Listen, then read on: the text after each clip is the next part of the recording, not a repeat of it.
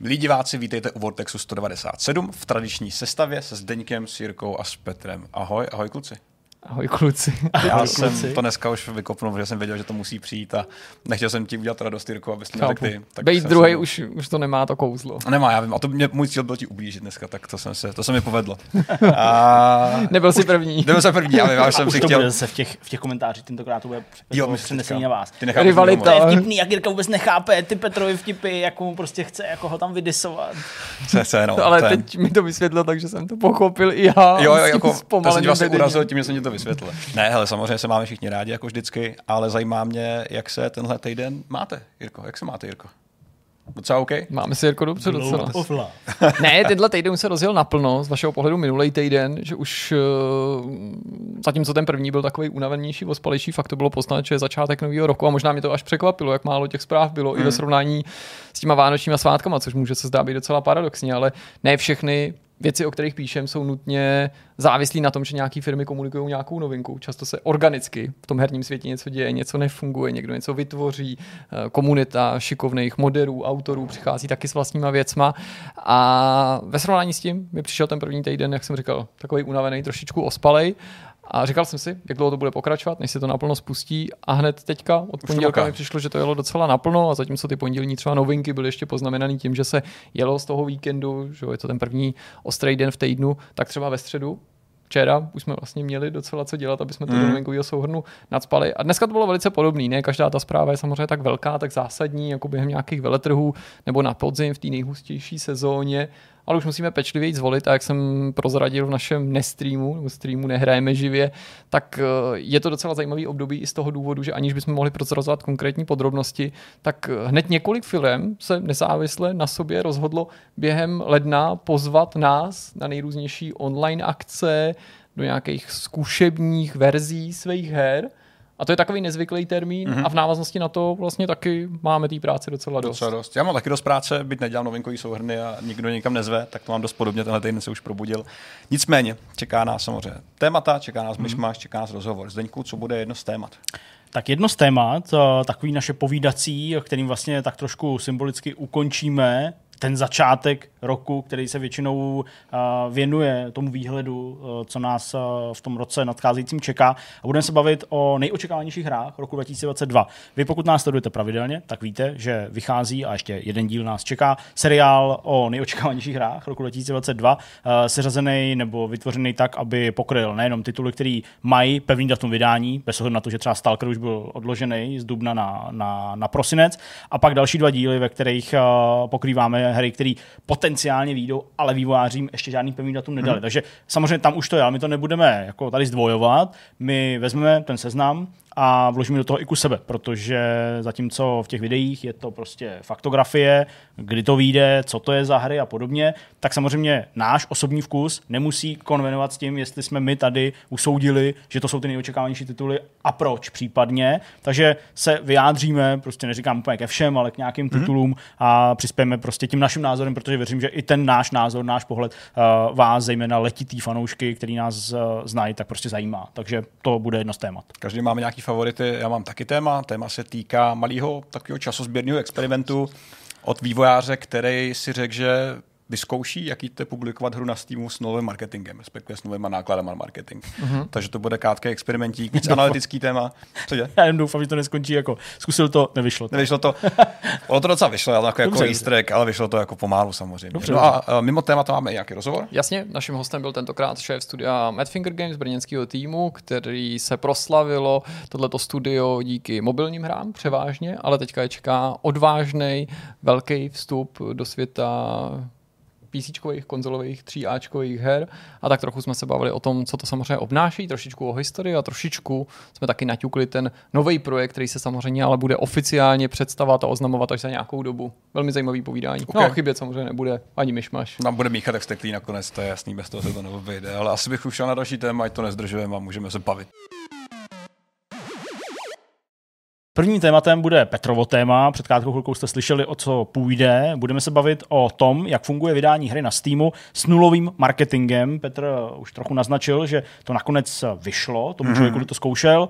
A mě to bude zajímat, protože já bych si myslel, že v záplavě her, který na Steamu vycházejí, tak když prostě vezmeš nějakou, která má nulový marketing, tak prostě schoří jako 6 tisíc dalších v tom roce a nikdo o ní nikdy neslyší. Když máš velký náklady, tak asi schoří uh, celkem právoplatně, protože to povídání, o kterém se bavíme, je měřený na dvou konkrétních hrách, nebo respektive nekonkrétních, protože my nevíme, jaké hry to jsou. Ale to je experiment jednoho člověka, který si řekl, že nám neřekne konkrétní detaily a vynechá je na schvál z toho, z toho testování.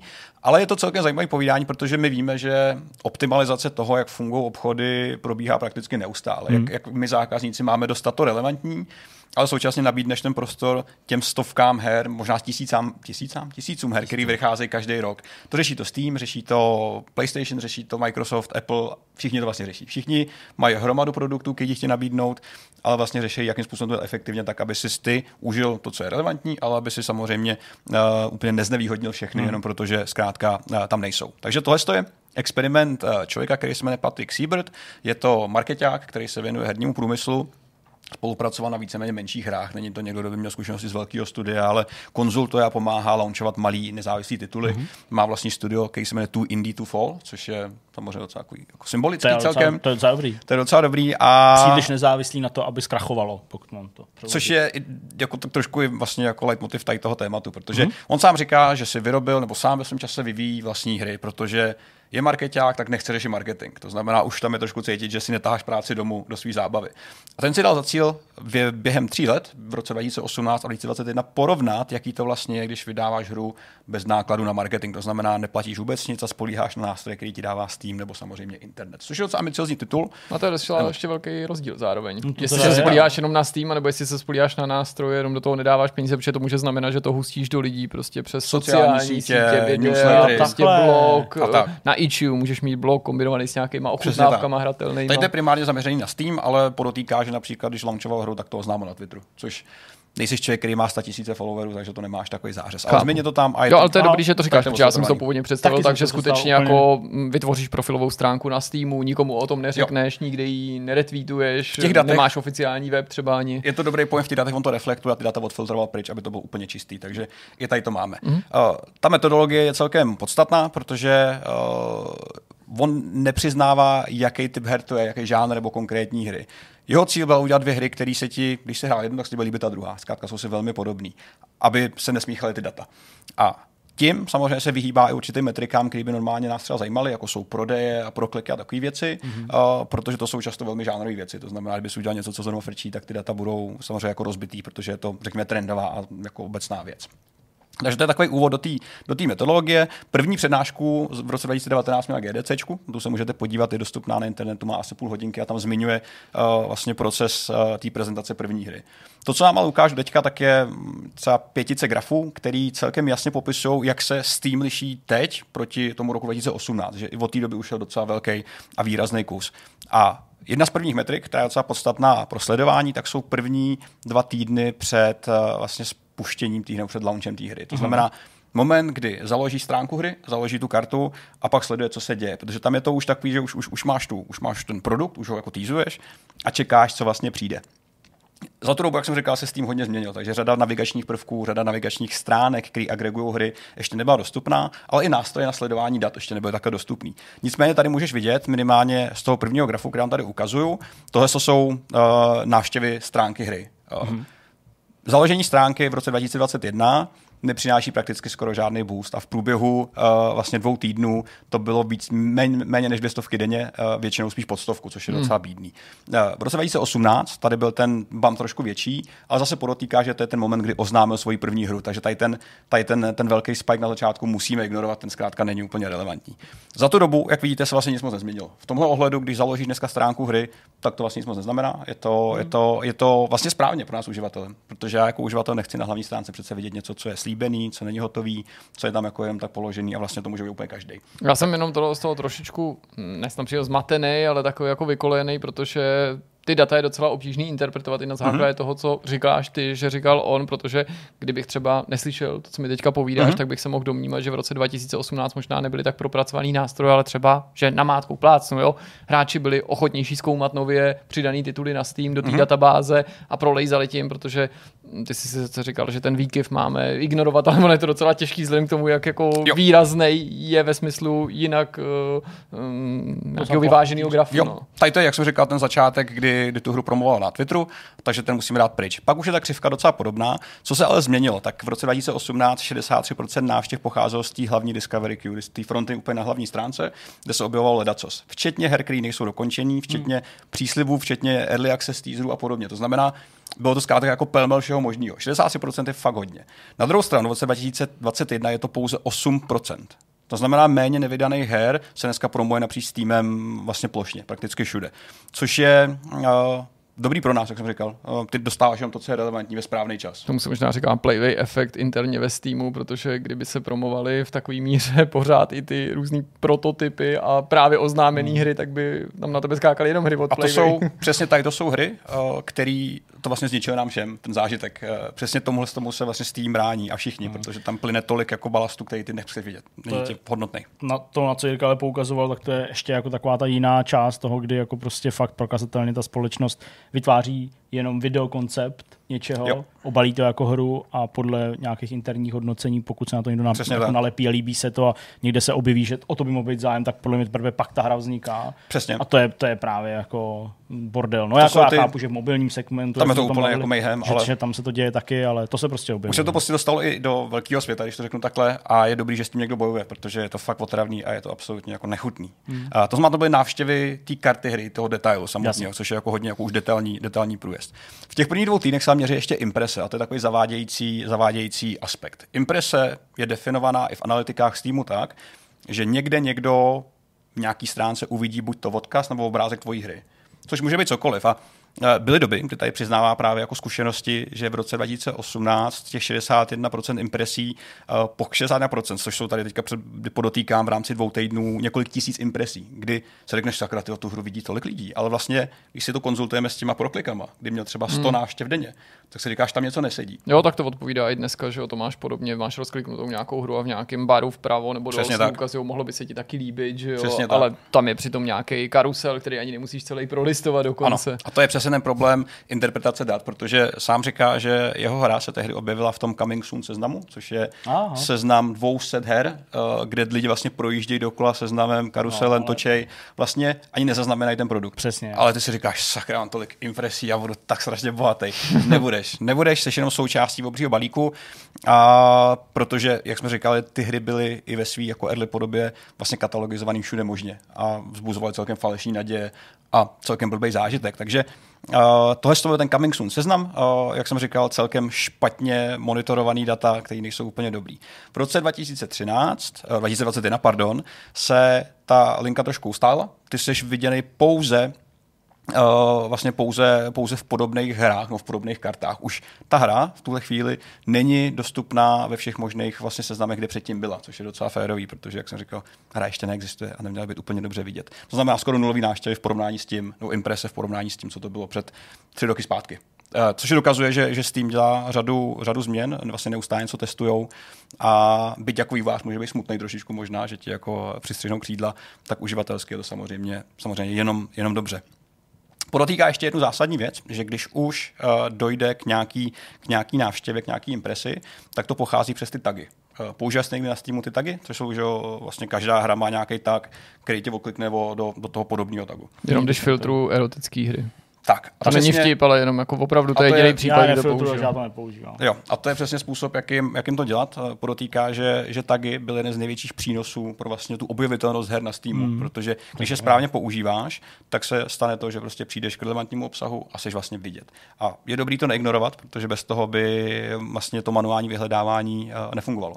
Podotýká, že tím, jak Steam automatizuje věci a jak z nich jako záměrně algoritmu vyhazuje věci, které nejsou relevantní, tak lidi musí spolíhat na ty manuální způsoby vyhledávání. A taky jsou jedním z nich.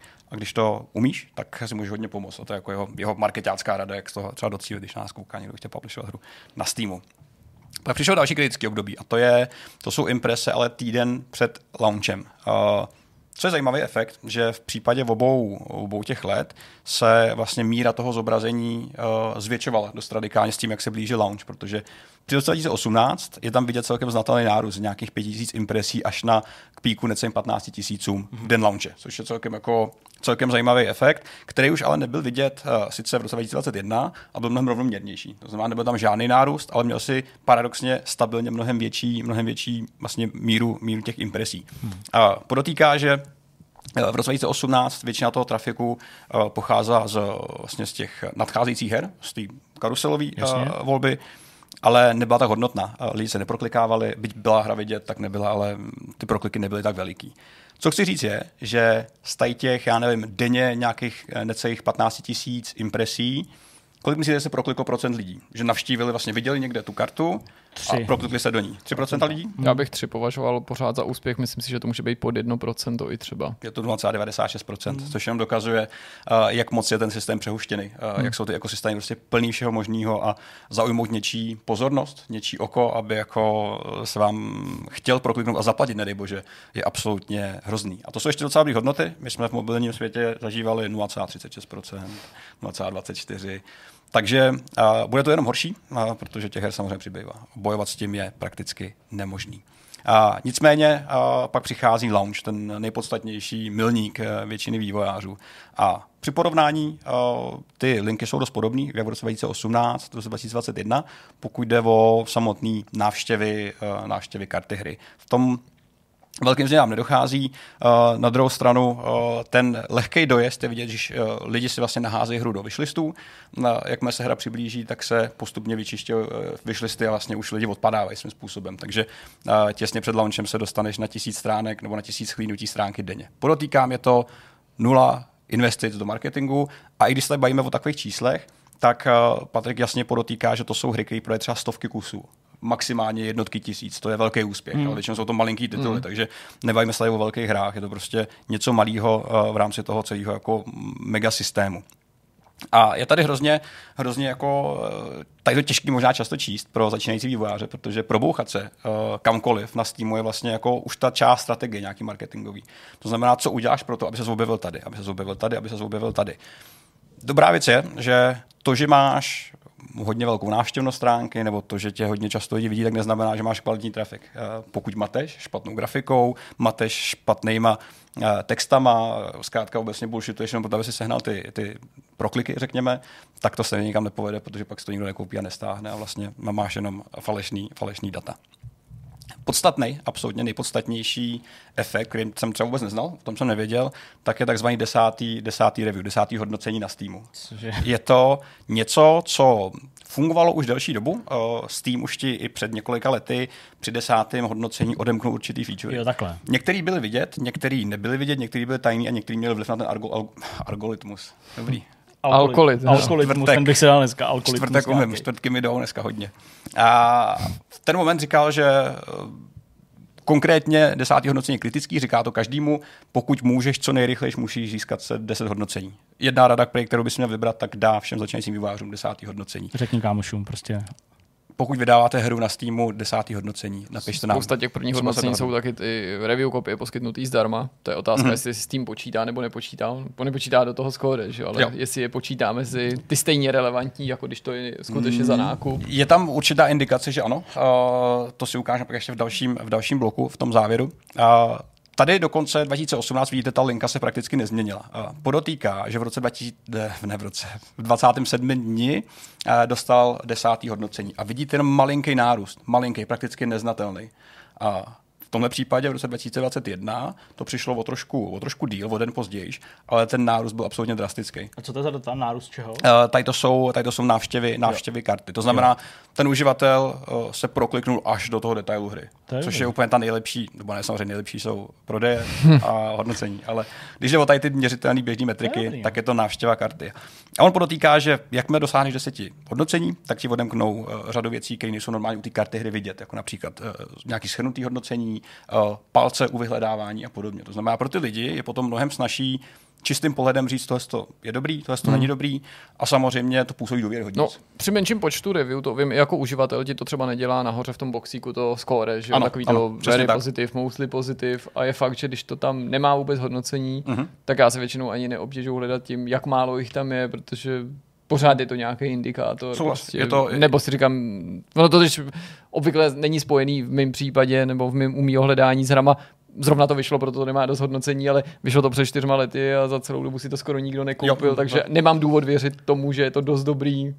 Čistě uživatelsky je to fakt podivný, to prostě za to nestojí. A v tomhle ohledu jak má dosáhne desátý hodnocení, tak kromě těch feature se máš samozřejmě šanci objevovat někde jinde. A podotýká, že klíčová složka, kde chceš být jako začínající vývojář s novou hrou, je ta nové hry na Steamu tam prostě potřebuješ být, hmm. jakmile to zvládneš, tak pak následuje celkem dlouhodobá cesta, která trvá třeba dva týdny, kdy máš stabilní přísun impresí, potažmo samozřejmě stažení a nějakých konverzí na uživatele. Mimo ale dat máme ještě pár nějakých poznatků, které nebylo úplně možné nějak kvantifikovat, řekněme. A jedním z nich je například fakt, že v roce 2018, když vydal svoji první hru, tak se na ní okamžitě seběhli uh, lovci achievementů lidi, kteří přišli, viděli nějaký badge a řekli si, OK, tu hru začali stahovat a hrát a dávat do wishlistů a Jasně, zkoušet. Jo. Zkrátka úplně chorobný lovci achievementů.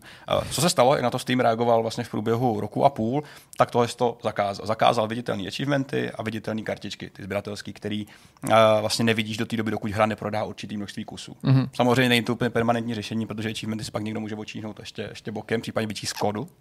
To je taky jako ještě oblíbená, oblíbená taktika. Ale tohle se samozřejmě mělo jako celkem ne velký, ale jako výrazný dopad u takhle malého nákladu her na to, že ji prostě odebereš určitý množství lidí, kteří jsou fakt jako vyhraněný. A v roce 2021 ta hra, ta druhá hra, ta jeho novinka, mm, byla chvilku ve stavu smíšený hodnocení. To znamená, byla úplně jako negativní ani pozitivní, ale taková ta žlutá, ta smíšené. Tohle to mělo údajně dopad na prodejnost. On ztratil během, nebo na ten týden, kdy to tak bylo, 80% vlastně příjmu tak rychle to za to stačilo. A podotýká, že to není tím, že by to Steam nějak zaškrtil. Uh, Steam zcela oficiálně říká, že ovlivňuje pouze hry, které mají negativní hodnocení, jsou vysloveně v červených číslech, mm. a, ale že prostě lidi viděli smíšený a odmítali tu hru stahovat. Což no, je absolutně fér. To ale z mého pohledu asi tak taky je. Rozhodně, rozhodně je to správně, jako já, proč bych kupoval něco, co je, co je samozřejmě podprůměrný.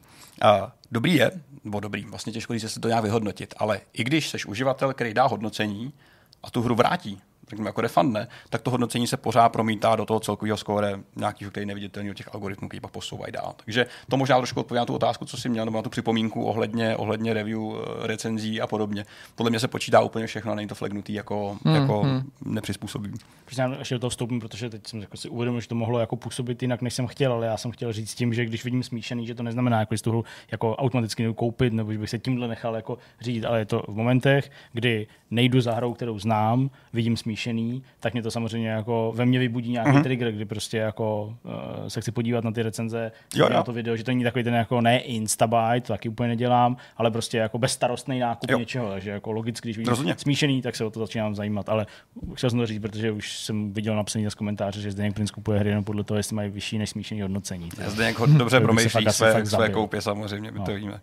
A poslední fakt, v roce 2021 eh, ta jeho nová hra vygenerovala v prvním měsíci dvakrát větší, dvakrát větší příjmy. To znamená, eh, nějaký závěr z toho všeho, co jsme tady viděli, by se asi nabízel. Eh, je to skutečně tak, že Steam pracuje na tom, co my jako uživatelé vidíme a zatím se mu to celkem daří ale byť se může hmm. zdát, že určitý vývojář může trošku omezovat a hmm. klade na ně větší nároky k tomu, aby se víc snažili, tak jim ale dává i víc nástrojů, jak se do těch různých front a stránek rychleji dostat. Zkrátka jednoduše, hmm. ale taky férověc, protože to, že tě omezí, když nemáš vydanou hru, když máš vyslibovanou stránku, byť je vypimpená hezká, tak to je absolutně v pořádku.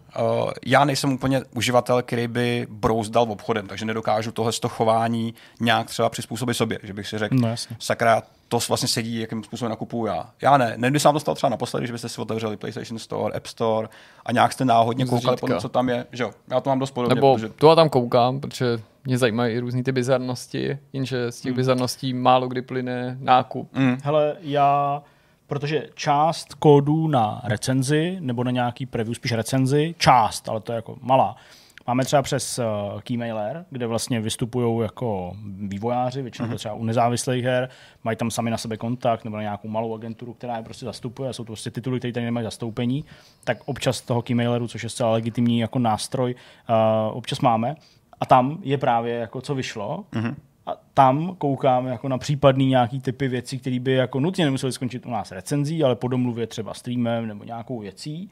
A tam, ale jako, že bych na Steamu kupoval tímhle způsobem, to se mi snad možná nestalo nikdy. Mm-hmm jo, jako během slev koukám, ale to koukám jako na zlevněné hry, ano, ano, ano. který jako znám a hledám nějaký titul, který hmm. třeba jsem si nekoupil nebo jsem ho ale jako, že bych fakt prostě šel a jako, jako brousoval. Podle mě tohle to časí, co děláš spíš na těch konzolích, myslím lidi jako my, kde pořád toho nevychází tak strašně moc. Jasně. A je svým způsobem zajímavý koukat se na ty tituly, když třeba koukáš na novinky v PlayStation Store nebo Xbox Store, který ti nic neříkají, protože mm-hmm to nejsou hry jenom klasický indie, protože i v těch si udržujeme poměrně velký pořádek, i když stále nehrem samozřejmě všechno, ale mě to trkne, když tam vidím hru, že jsem mám pocit, že jsem o ní ani neslyšel, nečet, neznamená to nutně, že nepsal, tak si řeknu, co to je a provází to určitá zvědavost, protože často se tak dostaneš na některé opravdu zvláštní tituly. Mně se líbí to tvý odprezentování toho tématu k tomu původnímu tématu, vlastně mám ale určitý jako pochyby Iš, nebo nějaký jako... Taky jsem to chtěl říkat. Mm. V první řadě mi trochu vadí, že neznáme ty tituly, mm. který prezentuje. Jasně. Přijde mi to zbytečný. Nevím, čím by důvěryhodnosti to mělo poškodit tu důvěryhodnost, nebo čím by to mělo pochybit. Naopak se obávám, jako kdyby autor toho výzkumu, ale prostě možná mu křivdím, nechtěl to odhalit, aby jsme si nemohli ověřit, a to je právě další bod, že mám pocit, že je trochu jako neprůkazný, když ty tituly mm-hmm. neznáme a nemůžeme ověřit to, zda skutečně do toho marketingu nikoli neinvestoval, ale jak moc i úsilí do něj třeba mm-hmm. investoval nebo neinvestoval. A to poslední je to přímý srovnání. Vlastně já vím, že to jinak udělat nejde, ale shodneme se na tom, že i když si správně podotknul, nebo on správně podotknul, že se jedná o dva podobné tituly, aby to vůbec mělo smysl srovnání, tak to nejsou identické hry. Tak, a logicky ani kdyby to byly identické hry, tak to tak není stejný, fungovat, ale ano. on prostě se snaží porovnat a zreplikovat dvě odlišné hry, dva různé produkty hmm. Ve dvou různých časech. Ale protože to nejsou jako identické produkty, hmm. tak ten, eh, to srovnání vlastně nikdy není stoprocentně autentický. Ano, Ačkoliv ano. jako by někdo mohl namít, no tak mi řekni, jak bys to srovnal jinak. No, přirozeně bych taky nevěděl, že jo, Jasně, jako, jo, jo, jakou jo. metodiku uplatnit. Ale já vlastně jsem taky chtěl navázat a vlastně tímhle jsem taky skončit hmm. úplně ve stejném duchu. Jakože jasně, téma je to zajímavý, ale uh, mě vlastně na tom celým dráží ta skutečnost, nad rámec toho, co tady říkal Jirka, to znamená, že ty tituly neznáme a že to nej nejde vlastně úplně exaktně porovnávat, tak ale to, že vzhledem k tomu, kolik her tam vychází, a jak je každá jiná, a každá je jiná i ve svém žánru, protože mm-hmm. můžeme jinou grafiku, bla, bla, bla, cokoliv, tak je to jako pořád jenom studie náhody, dle mýho. Jo, že prostě jako jasně určitě do toho vstupují nějaký vlivy. Typu no ono, i čím menší těch... ten titul bude, tím větší roli ta náhoda bude hrát, že? Určitě. Ten výkyv takovýho toho. Právě, právě. Takže vlastně jako já bych si uměl představit, že by to pro mě bylo hodnotný, ale to nejde udělat, kdyby to bylo tisíc stejných her. A pak teprve bych jako, jo, protože Jasně. prostě tady se mohlo stát úplně cokoliv. Tady mohlo být prostě sluníčko a zrovna ty lidi seděli u kompu a, a prostě zrovna tam viděli tuhle hru. A, ne, a, tak jsou věci hmm. jako lepší screeny, prostě no, zrovna přesně, ten trend, přesně. sice to nebylo trend, to ta, ta věc, jako, ale jo, já nevím, jo. zrovna jeli víc plošinovky a kdyby to byly plošinovky, tak ta doba, kdy jeli přesně, plošinovky přesně. by byla výhodnější. Jo, jo, jo, ale jo, jo, jo. Určitě, to, určitě to prostě demonstruje tu skutečnost, že jako Steam má obrovskou sílu, to jako bez debat, prostě v tom jako potopit, anebo naopak úplně jako dostat k milionu hráčů trochu přeháním, ale prostě titul, který by třeba ani jako tu ambici sám neměl, nebo něco takového. Přesně, může se stát úplná náhoda a prostě najednou trenduje něco, co ještě před pár minutama nikdo vůbec neznal ta náhoda má ale nějaký zdroj vždycky, že? To, jo. to není takový, že by to všechno jako se nějak stalo. A to je hmm. právě jakoby ten cíl toho testu. Jasně, jasně. To je, je správně, jako, že pochybněte to, že neznáme ty hry, to je absolutně jako vlastně nepochopitelný, proč to neudělal. Do značné míry to ale není jakoby testování těch her a jejich výkonů, to ale je Steam. Pravda. To je jako podstatný říct. To je jo, takže, jak se choval s tím v tom rozmezí. Tisíc her by bylo mnohem lepších, to je rozhodně jako dost podstatný. Proto, že, že neznáme, že si nemůžeme ověřit ty okolnosti tak, a vlastně jo, třeba to... vyloučit možnost nějakých hmm. chyby, který se dopustil ne záměrně, aby to zmanipuloval, ale nevědomky, že by někdo tak. z toho potenciálního publika pak mohl říct, no jo, ale tady si možná zapomněl zohlednit skutečnost, že u tohohle titulu si něco udělal, než by si to... Jo, to, jo, jo, to je takový jako zvláštní, protože když máš nějakou studii nebo něco podobného, tak obvykle vlastně odhaluješ kompletní tu metodiku tak, aby tví kolegové to mohli ověřovat, což nemá přispět k tomu, aby tě někdo nachytal na švestkách, ale naopak, aby se posílila ta důvěryhodnost a odbourala se možnost, že se někdo dopustil chyby. To je pravda. To je pravda. Třeba se dočkáme nějakého follow-upu, který zase přijde za tři roky a třeba bude trošku líp pracovaný. Uvidíme. Každopádně to bylo takový náhled toho, co můžete a musíte řešit při vydání hry. Uh, možná to bude ještě zajímavý řešit na úrovni třeba dvou obchodů. Uh, jedné hry, ale dvou různých obchodů. No, to, to, to, to je pravda. No. A třeba, třeba se dočkáme, nicméně dělat takové experimenty trošku náročný časově, tak se toho možná někdo ujmete klidně i z vás, to bylo docela fajn. Tak jo. Třeba tak někdo, kdo takovou hru udělá. Jo, přesně, a můžete se podívat. Abyste nemuseli začít. To by bylo moc fajn. Vracíme se k tomu, co jsme říkali. Možná žádnou hru mít nemusíte a můžete ji klidně na tom Steamu jako promovat a zkoušet na To už jsme zkoušeli párkrát, tak třeba. Nechme podvody, podvody, launch my app a pojďme na další téma. Jak jsme říkali v úvodu, budeme se věnovat nejočekávanějším hrám letošního roku. Budeme vycházet z toho našeho seznamu, který jsme sestavovali s ohledem na nějakou všeobecnou popularitu, všeobecný očekávání a nepromítli jsme konec konců do těch jednotlivých textů, do těch medailonků ani do toho videa žádný naše osobní preference. Samozřejmě nemohli jsme se úplně oprostit při tom samotném sestavování od toho, co my považujeme za očekávaný titul, ale chci tím říct, že ten titul nebo ten seznam jako takový, ačkoliv vycházel na pokračování, tak nebyl sestavený tak, že my bychom se podívali na ty hry, na které se nutně těšíme nejvíc a pak jsme se z toho vypsali. Teďka to použijem ten náš seznam, ten seriál, který vychází u nás na webu a na YouTube na pokračování jako jakýsi odrazový můstek. Použijeme ho mm. jako mantinely, budou to ty stejné hry, kterým se budeme věnovat, ale bude možnost se právě k ním vyjádřit jednotlivě a osobně. Je to vlastně docela zajímavá náhoda, že tím, že nenatáčíme tohleto povídání hned z kraje nového roku, tak my jsme začali 4. ledna v tom prvním dílu titulem God of War, který vychází z našeho pohledu zítra, a z vašeho pohledu už vyšel minulý pátek. Mm. To je hustý. Je to samozřejmě ta PC verze hry, která původně vyšla v roce 2018. Mm. Kruk se uzavírá. Já jsem rád, že to stalo. My jsme se o tom bavili mnohokrát, jak, jak se lidi cítí ublížení, že jim eh, firmy berou jejich exkluzivity a jejich konzole ztrácí na hodnotě a podobně. Tak já jsem hrozně rád, že si víc lidí užije tuhle hru, protože God of War byl vynikající. A hlavně to zajímá o to spíš, jak si vlastně tyhle studia, které vlastně začínají sportováním z konzolí znovu od začátku, poradě. Co nového přibude technologicky, obsahově asi ne, to nikdo nečeká, ale jak se zkrátka takhle řekněme jako technologicky silná hra ještě víc posílí na těch počítačích. Málo kdy se to asi stane, že by přinesla no. něco extra navíc, eh, to bohužel tam se ještě možná teprve dostáváme. Ale ty technické finesty v tomto konkrétním případě zahrnutý jsou, ať už je to podpora nejrůznějších nových technologiích, anebo teďka třeba, třeba v posledních hodinách hodně propíraná podpora široko, super širokouhlého mm-hmm. režimu. Eh, v jehož důsledku museli vývojáři přepracovat i některé animace a situace, které dřív nebyly jednoduše vidět v tom poměru mm. stran, tak jak bylo to k dispozici na konzolích, protože vždycky se okolo děje něco, co nepotřebujete vidět. Přesně. A teď to bylo potřeba eh, vyřešit, uh-huh. aby v tomhle super okrouhlém režimu uh, to všechno působilo stejně okay. hezky a stejně, stejně začištěně. Tím důvodem je samozřejmě ta uh, no-cut kamera, to znamená uh, ta skutečnost, že to jede celou hru bez střihu. Hmm. No, já jsem s tím úplně v pohodě, prostě pokud si společnosti jako Sony a kdokoliv jiný vyhodnotí, že uh, exkluzivita už jako přinesla dostatek, tak uh, já jsem vlastně pro, aby to vycházelo na PC a God of War vlastně, to je jako super. Jako PCčkáři, velká část hráčů, kteří to třeba fakt nikdy nehráli, logicky ví, co to je, viděli hmm. videa, viděli gameplaye a tak dále, tak pak prostě dostanou možnost fakt si zahrát jako super věc a vlastně myslím si, že jako pohledem hráče, který má PlayStation, ví, jaký hry tam vychází. Možná už ten, tu konzoli kupuje právě s tím předpokladem, že tam ty hry, které už jsou oznámené, výjdou. Podle mě to prostě nemůže jako změnit jeho rozhodnutí, hmm. protože podle mě pořád to rozhodnutí vychází z toho, jestli chci komp, nebo teda, jestli chci počítač, anebo chci konzoli případně jaký budu používat nebo nebudu používat. A pak prostě podle mě člověka, který si tu konzoli koupí, nemůže jako mrzet, že po dvou, čtyřech, hmm. pěti letech jo, něco takového, prostě vyjde ta stejná hra na PC na jiné platformě, kde to jako předtím nebylo. Jo. Takže já tím vůbec netrpím a přijde mi, že God of War je jako velice poprávu v tomhle žebříčku.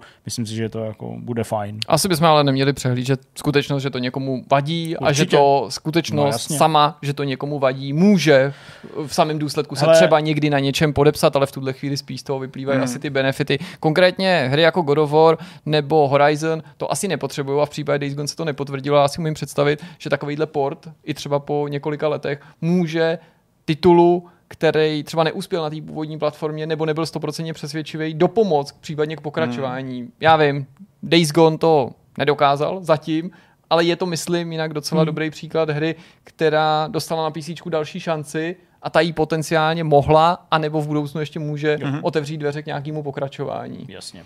Dobrá, dál. tak uh, pojďme na další hru a to v tom našem výběru bylo Rainbow Six Extraction, který vychází 20. ledna, spin-off uh, Rainbow Six Siege. My budeme hrát společně, jsme se dohodli eh, zase po dlouhé době. Až budeme mít recenzní budeme se, na to, budeme se na to těšit, protože společně moc nehrajeme. Já jsem opatrný, já už z prvních dojmů, když jsme se o tom bavili, v souvislosti s ostatními Ubisoftíma hrama, který se objevili že, na jejich předváděčce zase izolovaně, Trošku mě děsí ten, ten, ten mix všeho. Působí to jako kombinace, kombinace že několika jejich titulů, uh, několika DNA. Na, takže jsem velmi opatrný. Na druhou stranu kooperativních akcí, já tolik nehraju, uh, nejsem ještě ani zdaleka přesycený a ve více lidech se to vždycky hraje líp. Takže já jsem už trošku imunní vůči Ubisoftímu receptu na jejich hry. Uh, tady se možná trošku budu vymykat, protože už to nebude velký open world, už to nebude obří hra, ale pár izolovaných, um, řekněme, nějakých seancí, které se můžou celkem dobře vyplatit. Ale jsem vlastně překvapivě rezervovaný, uh, možná až jako takový netečný trošičku v tomhle případě. Já jsem na tom dost podobně, nepatří to mezi tituly, který bych já osobně vyhlížel, příliš si o toho neslibuju, důvodem jsou určitě nějaký odklady, nepřesvědčivý prezentace, na konci může být dobrý titul, překvapivě dobrý titul, ale zatím žádný z těch upoutávek, ukázek se nezdálo, nejenže to nepřesvědčilo mě, ale ani větší část hráčů. Mohlo by se to změnit, potenciální příjemný překvapení, to by byl hezký výsledek. Nezaujal nás loni v létě nebo na přelomu léta a podzima vetřelec kooperativní. Hmm. Příliš nás tady osobně nebavilo ani Back for Blood, tak bych byl rád, kdyby jsme našli zalíbení v nějaký kooperativní hře tohoto toho typu, v nějaký akci a ten základ Rainbow Six Siege je určitě dobrý, ale nejsem prostě přesvědčený o tom, že ta transformace do tohoto toho prostředí hmm. nebo do tohoto toho stylu jako proběhne dobře a že to vlastně hmm. nakonec um, potěší ať už obecně fanoušky kooperací a na druhé straně, že to třeba uh, se nebude protivit fanouškům Rainbow Six Siege, který můžou, nebo Rainbow Six série jako takový, který můžou očekávat něco dost jiného. Hmm. Mě to může jenom překvapit. Hmm. Dobrá. Asi docela dobrý. Jo, ty jsi to skrnul vlastně v jedním, jako v jedný větě si řekl ne, to, co no, jsme říkali, já už jsem nechtěl tady tlouc prostě vytlučenou zlámu. Tlouc to správně. Pokémon Legends Arceus 28. ledna, exkluzivita pro Switch. Uh, od začátku se o tom mluvilo jako ne nutně úplně správně, jako o jakýsi pokémonský varia- variaci na Breath of the Wild. Mm-hmm. Za to samozřejmě může částečně ta stylizace a Jasně. příslip takového jako možná ještě jako většího, dospělejšího pojetí svým způsobem. Já se na to těším, jo, protože ten open world uh, naznačuje trochu jinou dynamiku možná, než uh, jak ty hry jsou zpracovávané, pokémonské hry. A vlastně, ačkoliv jako mě to vždycky přestane bavit po nějaký době, hmm. jo, protože jasně, to schéma se pořád opakuje a vlastně ty hry se pořád opakují, že jo, byť to je to, co ty hráči chtějí, to je jako v pořádku, tak vlastně tohle mi přijde, že by potenciálně mohl být nějaký jako svěží vítr a myslím, mám za to, že ta komunita to i takhle jako očekává a vnímá, že to prostě bude něco trochu jiného, ale vlastně pořád Pokémon, Hmm. takže nějaká jako, jako změna. Já se na to těším, no, jsem fakt zvědavý, jak to bude zpracovaný, jak to bude fungovat, mám ještě samozřejmě v paměti uh, ten předchozí díl a uvidíme. A dejte mi Pokémony se silnýma RPG prvkama a jsem spokojený. Já jsem Pokémony sbíral jako dítě. Samozřejmě měl jsem v první sérii Skutečný, ale. No, kočky a přes mě za barákem všude v klecích. Skutečný. já jsem měl kartičky, volím si tebe, Krajču. A měl jsem 149 ze 150 v té první sérii, chyběl mi jenom Pikachu. To byly takový ty samolepky, viď? Ty samolepky, My jsme s no. tím hrozně My handlovali. jsme tím kšeftovali, já jsem vyměnil vždycky tři za svačinu, měnil jsem Majku. To, to za mě teda totálně minulo, to je zajímavé, že od sebe jsme víc, já ale od Zdeňka pár já let jsem a byl na přitom absolutně, jo, vy jste to byli na střední? Já jsem byl na základce. No, já jsem byl na přelomu základky a střední a vím, a ještě si pamatuju, jak to bylo v těch vejkačkách, tak to vlastně bylo takový vohnutý, že jo, tak vlastně na třikrát to bylo vohnutý. Myslím, že to byly kartičky klasický velký. Jo, kartičky. A. Jo, kartičky. Kartičky. My jsme měli samolepky. Aha, tak to je něco jiného. No to byla hromada toho My jsme, měli, my jsme měli samolepky ze žvejkaček a jak ta žvejkačka má obdélníkový tvar, hmm. tak ta samolepka byla jako Obmotaná dvakrát vohnutá, že jo. A já vím, že jsem měl prostě balík těch jako neslepených eh, samolepek, ale přesně jako vím, že se mi úplně v té ruce vždycky jako kroutili do takového Mm, jako velkého. Cčka a vždycky jsme prostě nahledali a přesně podle čísel jsme to měli sestavený a to já měl všechny, člověče. Fašák, já měl všech 151 nebo 150. To je přesně důvod, proč eh, si o tom teďka povídáme takhle neformálně, protože jinak by všechny tyhle ty věci o těch samolepkách a žvejkačkách museli být v těch medailoncích, které Právě, v jo, jo, jo. oficiálních videích a to by A věděli oficiální jste? A to by působilo při nejmenším jsme. Pojďme na další hru, Dying Light 2 Stay Human, opakovaně odkládaný titul, který možná za ty odklady čelil místy až větší kritice, No, než já bylo jsem- zasloužený. Přesto hra, která od počátku působila velice ambiciozně, ať už jde o grafiku, eh, rozsah toho světa, inovace oproti prvnímu dílu, a vlastně pořád mám většinu důvodů věřit tomu, že to bude povedený titul, ale i titul, který se bude lidem hmm. líbit, než důvodu to spochybňovat, protože samozřejmě nechci hmm. používat takový ty zcela jako irrelevantní srovnání, protože to je další polská hra jako Cyberpunk, tak určitě hmm. taky uh, to vybouchne. To, to, s tím se samozřejmě nenechávám ovlivnit nebo strhnout se těma emocema. Hmm.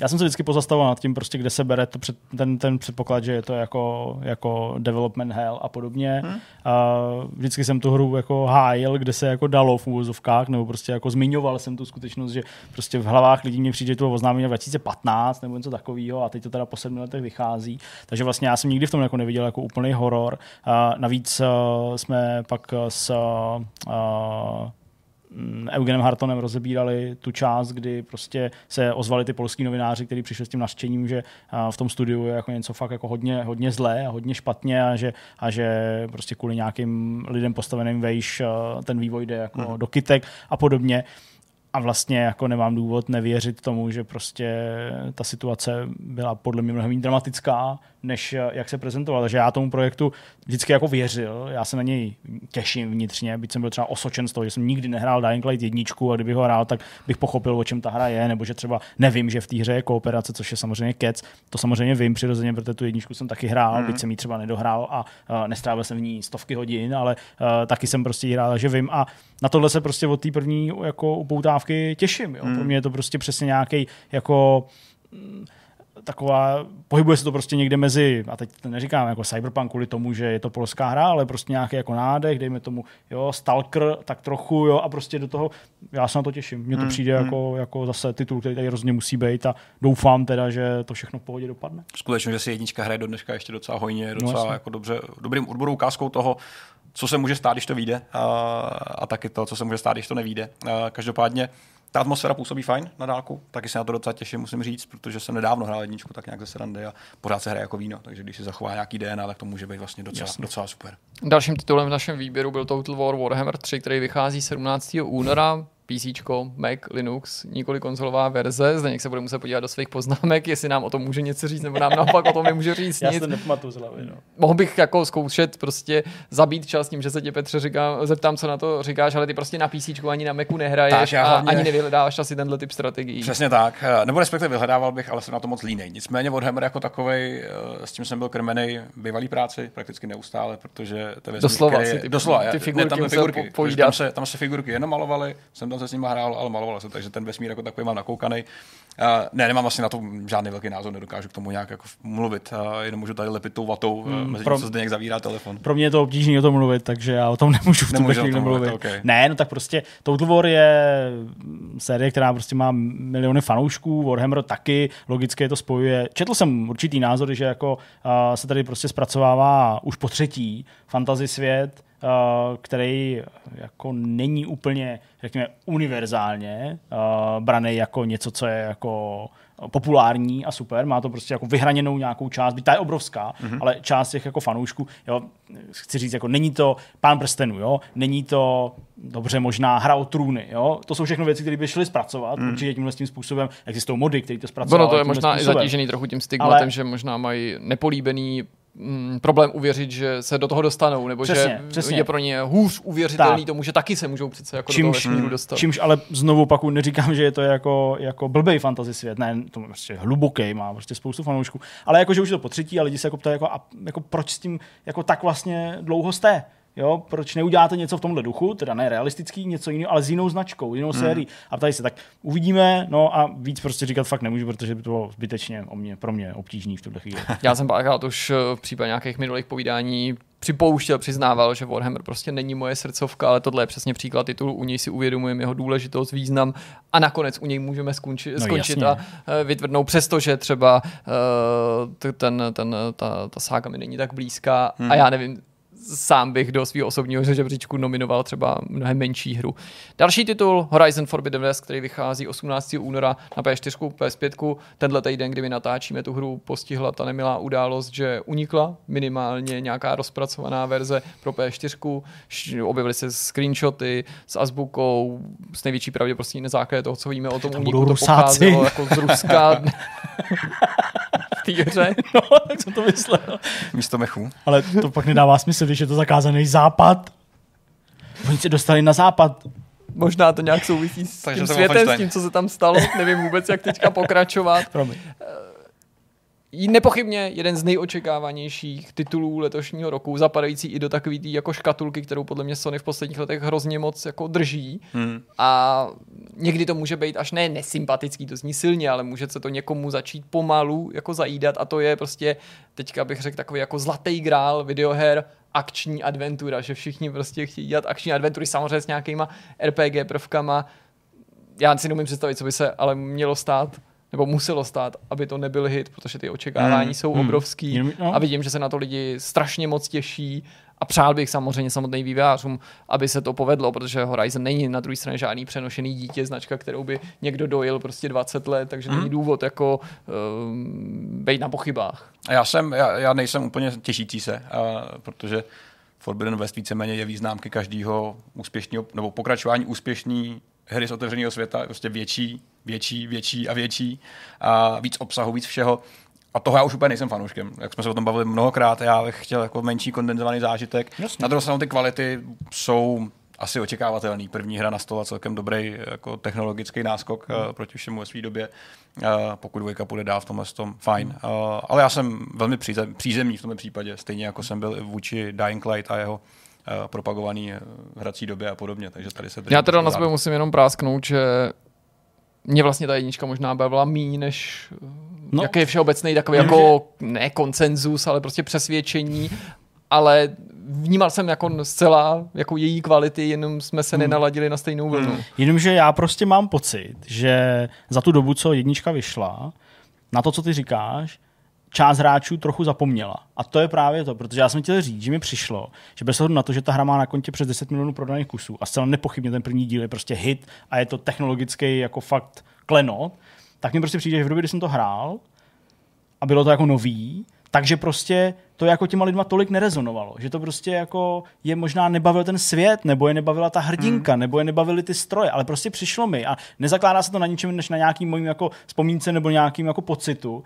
že prostě ta hra všechny jako nalákala tou grafikou, ale dle mýho na ten konec došlo hrozně málo lidí. Hmm. Jo, zase neskoumal jsem to, ale prostě tak mi to přijde. Minimálně v, nějak, jako v, mým, v mým okolí, když jsme se třeba o tom bavili a mám pár kámošů, kteří jako jedou jenom PlayStation, takže tohle hráli, těšili se na to, přesně technologický a prostě to vypadá skvěle, boží, ale pak to třeba fakt nedohráli, fakt jako prostě neviděli ty části té hry, které jsou za tou první osadou mm-hmm. no, a tak dále. A mám prostě pořád takový pocit, že spoustu lidí teďka namlsaných tím, jak to vypadá, protože to vypadá úplně jako úžasně a ty scény a prostě celý všechny ty prostředí, to nemusím tady říkat, ale že podle mě jako spoustu z nich narazí zase na to, že to je ten stejný svět, ta stejná hrdinka, ten stejný jako příběh, nebo prostě to pokračuje, jo, a že zase tam budou tyhle ty problémy. Ale nevím, jo, jako já jsem ten konec viděl dvakrát, jo, zahrál jsem tu hru prostě sám jednou, Markéta to hrála celý, jo, a prostě jako jo, ale vlastně jsem zvědavý, jaký to Hmm. přijetí jako, jako, jako bude, no.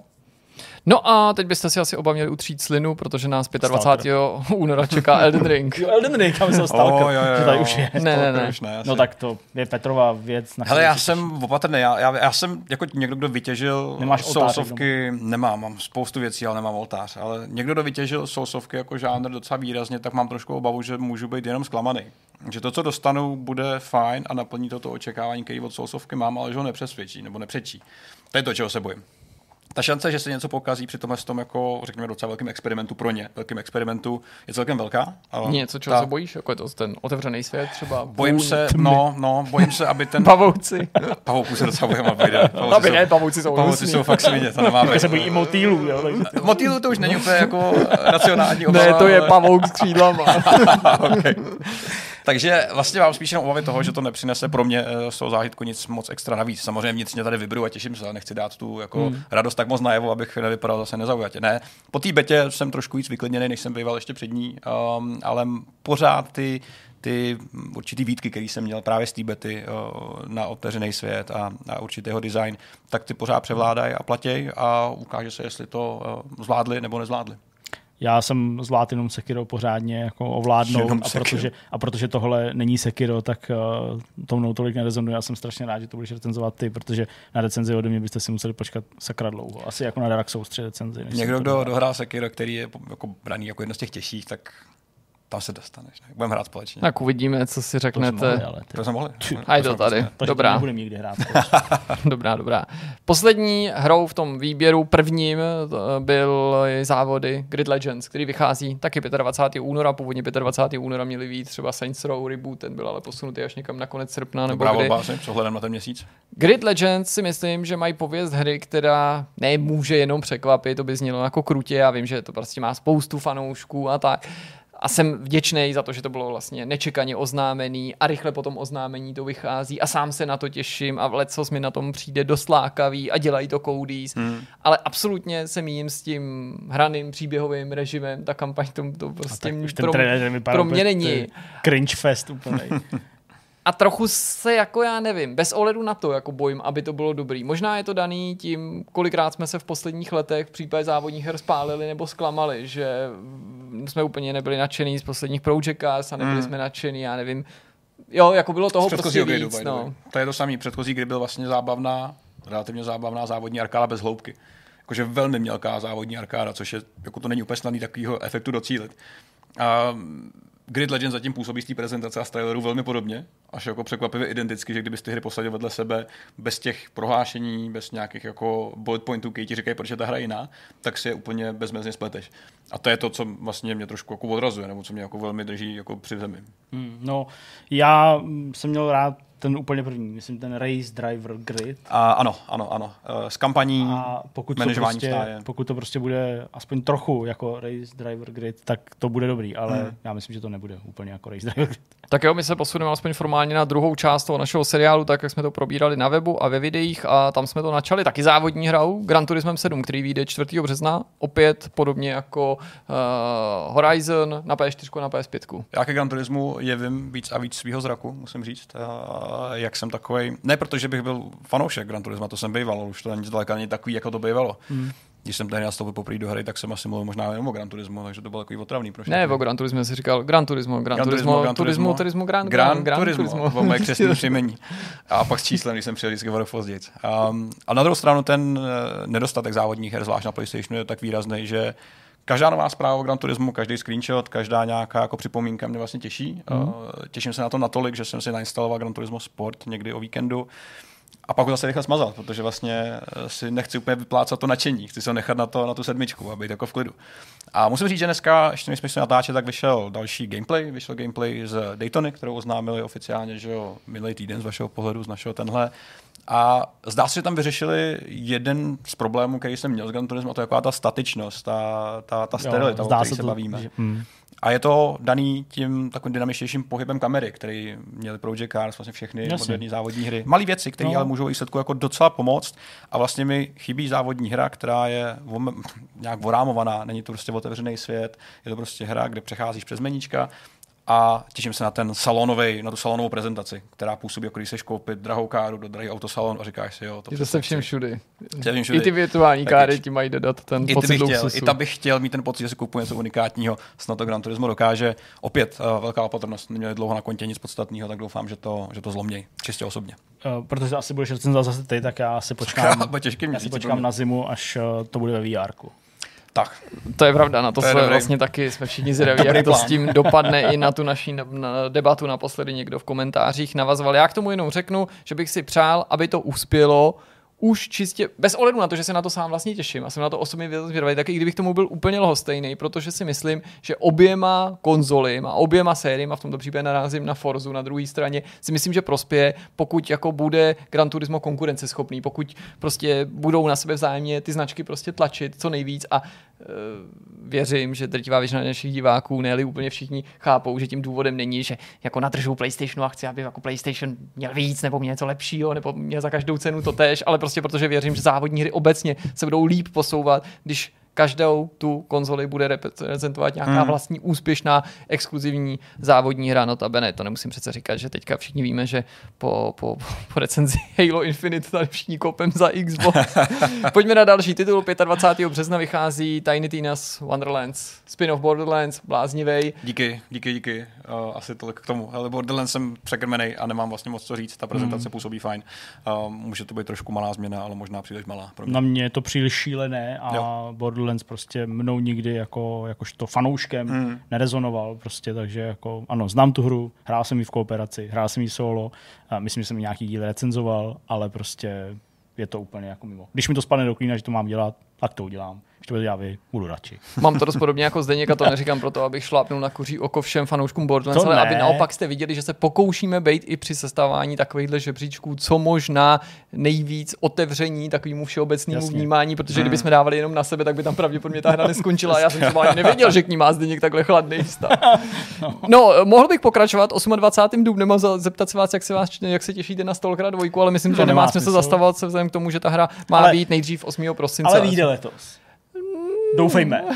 Pokud to není zase další st- stant, jak jako... přislíbili to, ne? Že- no, tak No tak to, slíbili- tak, tak oni to datum dali, že jo? No, tak to dali i toho 28. Tak dubna. dobře, můžeme zatím jako- očekávat, že se to stane. Jako Jo, jasně, že prezumce. neřekli, bude to v prosinci, ale řekli konkrétní termín. Řekl Ano. to jako termín, takže jako furt tady může být a Taky jako jo, jo, jako teď při tom od, uh, okladu, uh, okladu, O- oklady. ty vole, při tom odkladu ty lidi jako začali jako říkat, ty vole, co když to fakt je celý jako zase nějaký podvod, ty vole. ale viděli jsme tu krásnou ukázku, uh, ten nádherný Podvod. svět, tu grafiku, tu Kdo by s tím atmosféru. podváděl? Jo, prostě klasický sezení u, u ohně, jako s kytárou a s panem Parkurem, jo. Takže, hele, já si prostě myslím, já si prostě myslím, že to bude, že to bude dobrý. 24. května má být Forspoken a já k němu řeknu něco, co už jsem v minulosti zmiňoval, protože si myslím, že to je fakt důležitý. Měli bychom držet palce každý nový velký tříáčkový značce. Mm.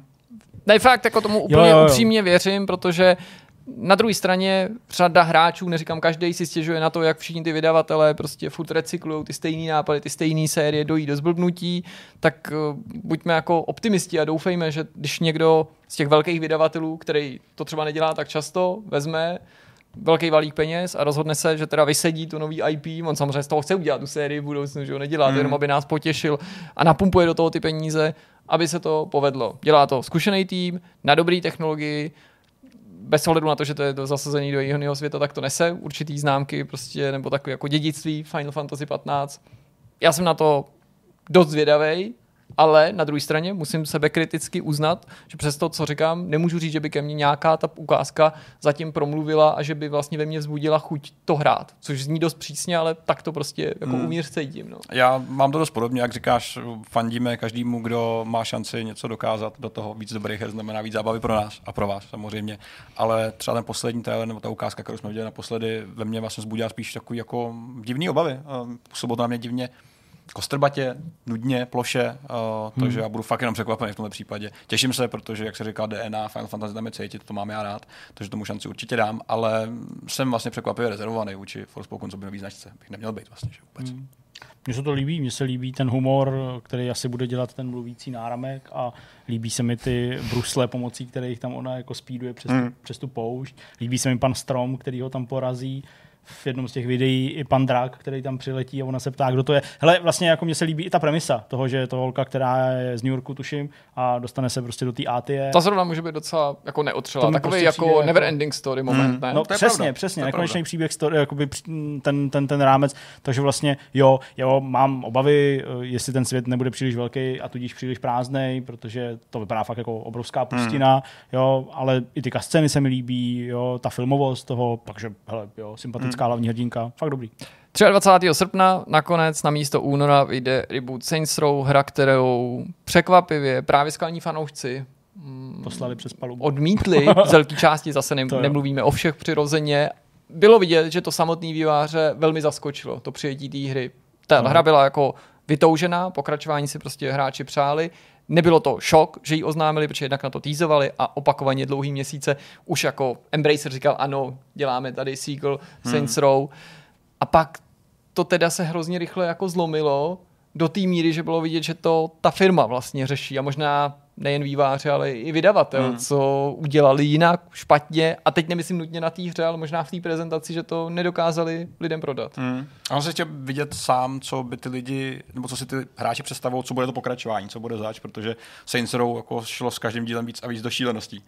Začali jsme u relativně normální gangster, normální gangster jako akce, Mhm. pak si lítal v pekle a, a zabíjel si démony. Takže Což samotní výváři řekli, že to chtěli změnit. Já jsem s okolností v souvislosti s tím medailonkem čet docela zajímavou věcí, když jsem to tam pak už nezvládl propašovat a sice, že autoři prohlásili, že se cítili jako kdyby ty poslední díly, ten poslední byl jako Moonraker pro Bondovky hmm. a že věděli, že to musí prostě šlápnout na brzdu a vrátit to. A já myslím, že to hráčům části může vadit samo o sobě, ale že víc jim vadí prostě ta změna toho stylu. Mm-hmm. To, to prostě no, ta estetika, ta stylizace a to, že v tom nevidí ne ty poslední Saints Row, ale možná ani ty první. Mm. Mm. Pro, mě to, pro mě to asi zhruba jako Borderlands, takže, takže znám to, když to je potřeba hrát, tak to hraju, ale sám bych to nehrál. Dobrá, 22. září, na to se těším, vyjde Test Drive Unlimited Solar Crown, nejenom protože hmm. cel, celkem fanouškem test driveu, závodních her obecně, ale protože Vlastně to trochu souvisí s tím, co jsem říkal o tom Gran Turismu. Věřím, že by nám taky všem prospělo, kdyby do toho souboje vstoupil někdo dravej, kdo třeba papírově nemusí mít takhle šance konkurovat, hmm. ale může nabídnout alternativní závodní zážitek. Hmm. Prostě alternativní přístup třeba i k open world závodění. Doufám, nenutně lepší nebo horší, ale prostě odlišný než třeba Forza Horizon. Já mám na první Unlimited docela dobrý zážitky, vzpomínky musím říct, protože i, i přes existenci Forza Horizon mi Unlimited učpil v hlavě právě díky tomu pocitu z toho ježdění po ostrově, který byl poloprázdný. Přesně, o tom to Takový bylo. ten pocit svobody, že si otevřeš to okýnko, stáhneš si střechu a jedeš vlastně tou krajinou, byl vlastně hrozně fajn, byť byl jako hrozně jednoduchý, takový jako přímočarý. Ale fungoval. U dvojky už trošičku míň a trošku doufám, že se podobný pocit, nevím teda jak, dokáže v studiu hmm. vlastně jako ve mně zbudit i, i, i se Solar Crown. Hmm, já mám ohromný strach, že to bude špatný protože prostě mně přijde, že ty výváři jako zatím to prezentovali tím způsobem, bude to takový ten, bude to taková jako kultura a prostě hmm. to kasíno a všechny to, tyhle věci. Většinou. A já mám prostě strach, že to jako nebude právě jako ta jednička, hmm. uh, která byla o tom závodění. A přesně hmm. tam jsem si fakt dokázal užít závod kolem celého ostrova. Jel jsem to prostě hodinu a bylo to skvělý a ten pocit už se mi prostě nevrátil hmm. ani u té dvojky a mám fakt strach, že tohle prostě pojede jenom jako v tomhle stylu. Strašně bych byl rád, kdyby to tak nebylo a byl bych prostě první, kdo by se vývářům omluvil, ale mám prostě strach, že to jako nebude dobrý. No. 11. listopadu má víc Starfield, taky vůči jeho kouzlu nejsem ani zdaleka imunní, na druhé straně je prostě strašně, ne těžký, ale zvláštní spíš, těšit se na hru, která zjevně bude obrovská, i kdyby se nepovedla, tak bude jako svým způsobem významná, hmm. ale víme o ní tak málo. Tak strašně málo, že prostě hmm. pro mě je těžký jako um, vlastně vzbudit v sobě nějaký jako zvláštní pocit v souvislosti s titulem, který je pro mě zatím tak špatně čitelný. Já z nějaký pracovní asi demence bych se teďka klidně byl ochotný vsadit, že se ještě odloží. Z nějakého důvodu, co mi jako v hlavě tak nějak bují, i kvůli tomu, co jsi říkal, ty, je to obří hra. Já myslím, že se nenechají to datum. Hmm, nevím, je to obří hra, o které nic nevíme, to je to, co mě jako na tom fascinuje. Byť, OK, jsme v lednu, je tady ještě 11 měsíců, jako docela dlouhá doba, ale současně to není úplně dlouhá doba v téhle době, v, týhle, v tom, co se teďka děje, jakým způsobem se hry vyvíjejí, jakým způsobem se řídí týmy, firmy. Takže to ve mně zbuzuje určitý obavy. Na druhou stranu, já mám Bethesdu rád, mám rád jejich hry, takže i přesto, že nejsem úplně fanoušek jako sci-fi prostředí a světu, tak dej sem, uh, hmm. to prostě chci. Ale jsem opatrný v tom očekávání. Ostatně jako u všech her, o kterých se tady dneska bavíme. Prosím tě, kolik si nahrál ve Skyrimu, když nejsi fanoušek Bethesdy? Mě zaujalo. Já jsem fanoušek Bethesdy, to jsem. Jo, jo, promiň, já jsem ale špatně rozuměl. Kdybych to spočítal, hodně. Víc, než bych byl ochotný přiznat bez breku a vstekání se. Hmm. Dobrá. Tak jak není uh, Petr fanoušek, teda uh, je obrovský fanoušek Bethesdy a není příliš velký fanoušek sci-fi, já to mám asi naopak, že jako já nejsem až tak obrovský fanoušek mm. her od Bethesdy, ale to sci-fi mě jako baví a ze všech těch her, o kterých jsme tady mluvili, mám pocit, že pokud bys mě dneska jako zeptal, jaká je ta nejočekávanější, jak je tahle. Mně stačí ta stylizace, která mm. je jako neotřelá. Jasně, obavy, jestli to vyjde, mám, ale to je asi hra, na kterou se těším zdaleka nejvíc z celého roku, protože prostě vypadá úplně uchvatně. Mm. Jako ten styl, nemyslím ta technická grafika, to může být jaká chce. Prostě na to se těším úplně. Už to chci hrát. Tím načínáme další kapitolu, tituly, které nemají přesný termín, přesný datum vydání, přesto se předpokládá, ne předpokládá, jejich vývojáři slibují, že vyjdou v letošním roce, někdy známe alespoň kvartál, nebo je odhadovaný, jindy hmm. nevíme. A z tohoto výběru jsme přirozeně ale vynechali hry jako je nový Call of Duty nebo sportovní hry, o nich víme s jistotou, skoro s jistotou, že vyjdou, počítáme s tím, ale zároveň o nich třeba nic jako v tuhle chvíli hmm. logicky nevíme, protože to jejich představení má teprve přijít. Přesto ani o té další hře toho nevíme moc, a to je Plague Tale Requiem, pokračování Plague Tale Innocence od francouzského studia Asobo, vydává to Focus, první hra mně se líbila od začátku, a to nedělám jako abych, já jsem to věděl, Prorok. ale přesto měla jako rozhodně status překvapení Černýho koně sezóny 2019 pro spoustu lidí velký show. Byl to přesně jeden z těch titulů, který Focus dělá a přitom se mu podaří prorazit tu, tu ten dvouáčkový strop a jako dotknout se skoro těch nejvyšších her, nejen kvalitativně, ale i technologie. Prostě hmm. autoři Flight Simulatoru posléze samozřejmě z technologií si jako rozumí velmi dobře, takže na tu hru se super těším, protože měla skvělý příběh, skvělý svět, skvělý postavy, ale víme o toho, toho o ní jako fakt taky zatraceně málo. Hmm. Zvlášť teď, když jsem pátral kvůli, kvůli tomu profilu, tak jsem byl až hmm. překvapený. Jako jasně, cesta na jejich příběh sourozenců pokračuje, nebezpečí, prokletí. A to jsou všechno jenom takové obecné fráze, které by si dal dohromady, i kdyby si to pokračování ještě ani nezačal dělat. Já nejsem cílovka, takže já se tady můžu zdržet slova úplně. Hmm, hmm. Já se těším, až budu sledovat, jak to Jirka hraje. Dobrá. To zní skvěle, to zní jako dobrý plán. budem Dalším eh, titulem, tentokrát to máme abecedně seřazený, kdyby vám to přišlo nápadný, je Baldur's Gate 3, hra, která je už od podzimu 2020 v Early Accessu a předpokládá se, že by letos vyjde plná verze. Já myslím, že vyjde, já myslím, že vyjde, protože už je to opravdu nějakou dobu, co v tom Early Accessu je. Já jsem si ji přednedávnem, my jsme měli tady nějakou testovací verzi, já jsem si ji koupil přednedávnem v tom Early Accessu, pustil jsem se do toho hraní, odehrál jsem docela část, eh, několikrát jsem to rozehrál a pak jsem řekl, a dost, a počkám na plnou verzi, ale líbí se mi to. Jako nejsem úplně zatížený prostě tím, že to jako by musel být stejný jako, jako jednička s tou dvojkou.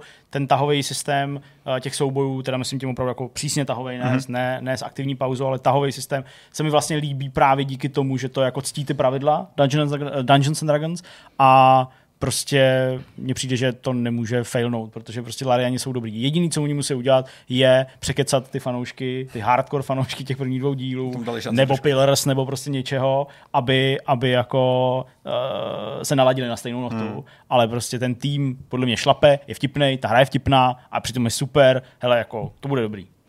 Survival Horror Callisto Protocol je další hra z toho našeho seznamu, je to duchovní nástupce Dead Spaceu, na kterým nedělá jenom Glenn Schofield, co je jeden z hlavních autorů Dead Spaceu, ale celá řada, já jsem koukal, že to je snad 20 nebo 30 lidí, kteří pracovali na Dead Spaceu, mm. takže jako to zcela jako po právu si může říkat duchovním nástupcem Dead Spaceu. Eh, Sám Glenn Schofield to vysvětloval opakovaně, že když vám to něco připadá podobný, tak to není, protože vykrádám sám sebe, to je prostě zkrátka a dobře můj styl. Hrozně jsem zvědavý na to, jakým jsem to bude napojený na vesmír PUBG, svět PUBG nebo na tu licenci. Já fakt myslím, že to bylo a buď zmínky. ať mají prostě jako sakra dobrý důvod, a nebo doufám, že pokud hmm. nemají sakra dobrý nápad, jak to propojit, že to bude nějaký úplně minimalistický něco, že uh, ono se to odehrává v roce 2320, takže se řekne o 300 let později. prostě a přesouváme se někam úplně jinam. Jinak to příběh trestance, který je uvězněný ve věznický kolody na měsíci Kalisto, Jupiterovém měsíci a tam se překvapivě něco stane Hmm. a boj o přežití. Těšíme se. Aspoň já se těším teda. Na Dead Space bych si znovu dal a Glennovi z nějakého důvodu věřím. Eh, Nevím, nevím proč, možná kvůli Dead Spaceu, který se celkem poved. Tak uh, my jsme vlastně viděli jenom první ukázku, že jo? Mhm. Jednu jedinou. No, To je tak, uh, A nebyla, že jo, nebyl to gameplay. nebo to gameplay, bylo to ten čistě CGI. render. Takže uh, na základě toho očekávání určitě. Já myslím, že to teda byl in-engine, nebo, nebo minimálně Já jako myslím, že to bylo to... CGI video. Jo. Ne, Aha. No, Já nevím, já nevím. Možná, možná se pletu, já to vás nechci vyhodit z no, koncentrace, nevím, jenom vím, jasně. že se v souvislosti s tou grafikou ještě říkalo, že Glenn Schofield musel jít za tím týmem říct, jako aby ubrali, že prostě ano, máme ty technologie, Ježiš, můžeme to všechno dělat strašně pamatuju, jako to hyperrealistický, ale prostě vraťte to Jo, zpátky, jo, musíme to prostě to divný. taky dělat To nějakou divný. rychlostí a tak. Jinak mají samozřejmě skromnou ambici udělat jako Nejhororovější. nej, hru. nejstrašidelnější hru a eh, horor definující tuhle generaci. Tak to jsem prostě. zvědavý, co na to řekne Kojima teda. Ten No tak dělá to stejný, Ať ne? se poperou.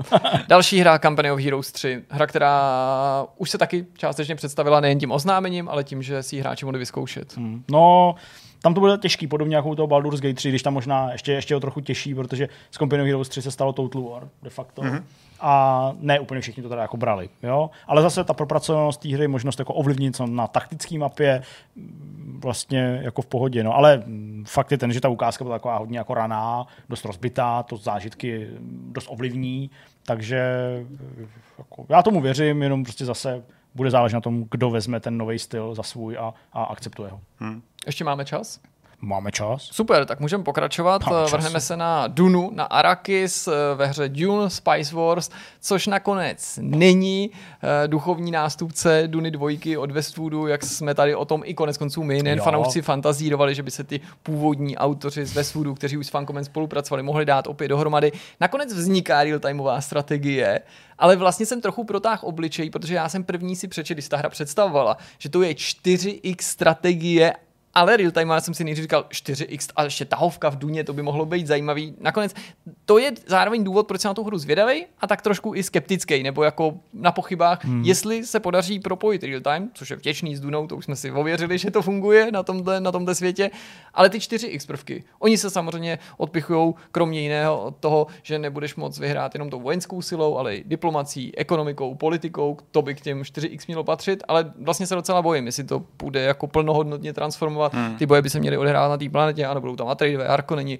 dvě frakce, mají ještě představit, ne nutně rady, uvidíme, možná to nebudou jenom, jenom, o, jenom o těch rodech, ale podstatně ještě, aby tady zaznělo, že tahle hra vstoupí do Early Accessu letos a plná verze s největší pravděpodobností, protože to v Early Accessu má stavit 9 až 12 měsíců, už nestihne letos výjít. Ale hmm. rozhodně mám od toho jako velký očekávání v tom smyslu, že je to titul, na který se těším a na který jsem hodně zvědavý. Hmm. Hmm.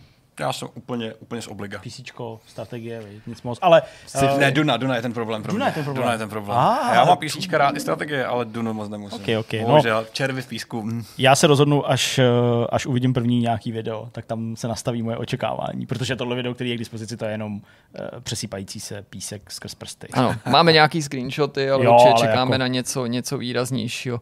Ghostwire Tokyo, hra, která byla odložená, míří na PC, PlayStation 5, po čase se má, může ob objevit i na eh, jiných konzolích potenciálně. Pořád je tady důležitý připomínat, že to eh, nedělá přímo Shinji Mikami, ačkoliv to vzniká v jeho studiu Tango Gameworks. Taky jsme se na tu hru jako velmi těšili, docela dlouho to trvalo, než se potom teaseru konečně ukázala ta hratelnost mm, hmm přímo ze hry nějaký video, aby se mm, poznalo, co to přesně je.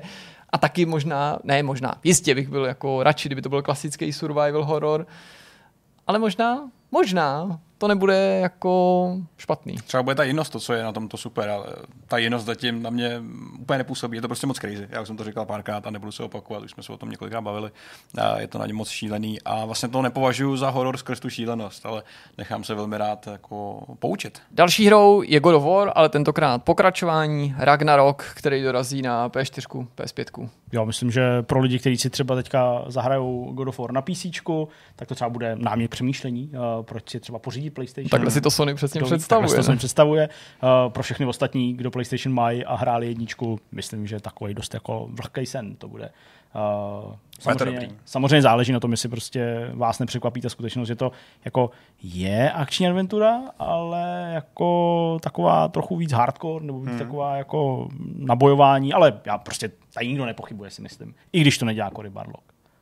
No, Jo, jo já, já dobře. jsem úplně OK. Ne, já, říká já, ano. Já, já vlastně nemám moc co říct. Uh, vypadá to OK. Podle posledních ukázek to vypadá vlastně docela podobně. Uh, Ty jedničce OK, nemění se koncepčně, že to je úplně správně.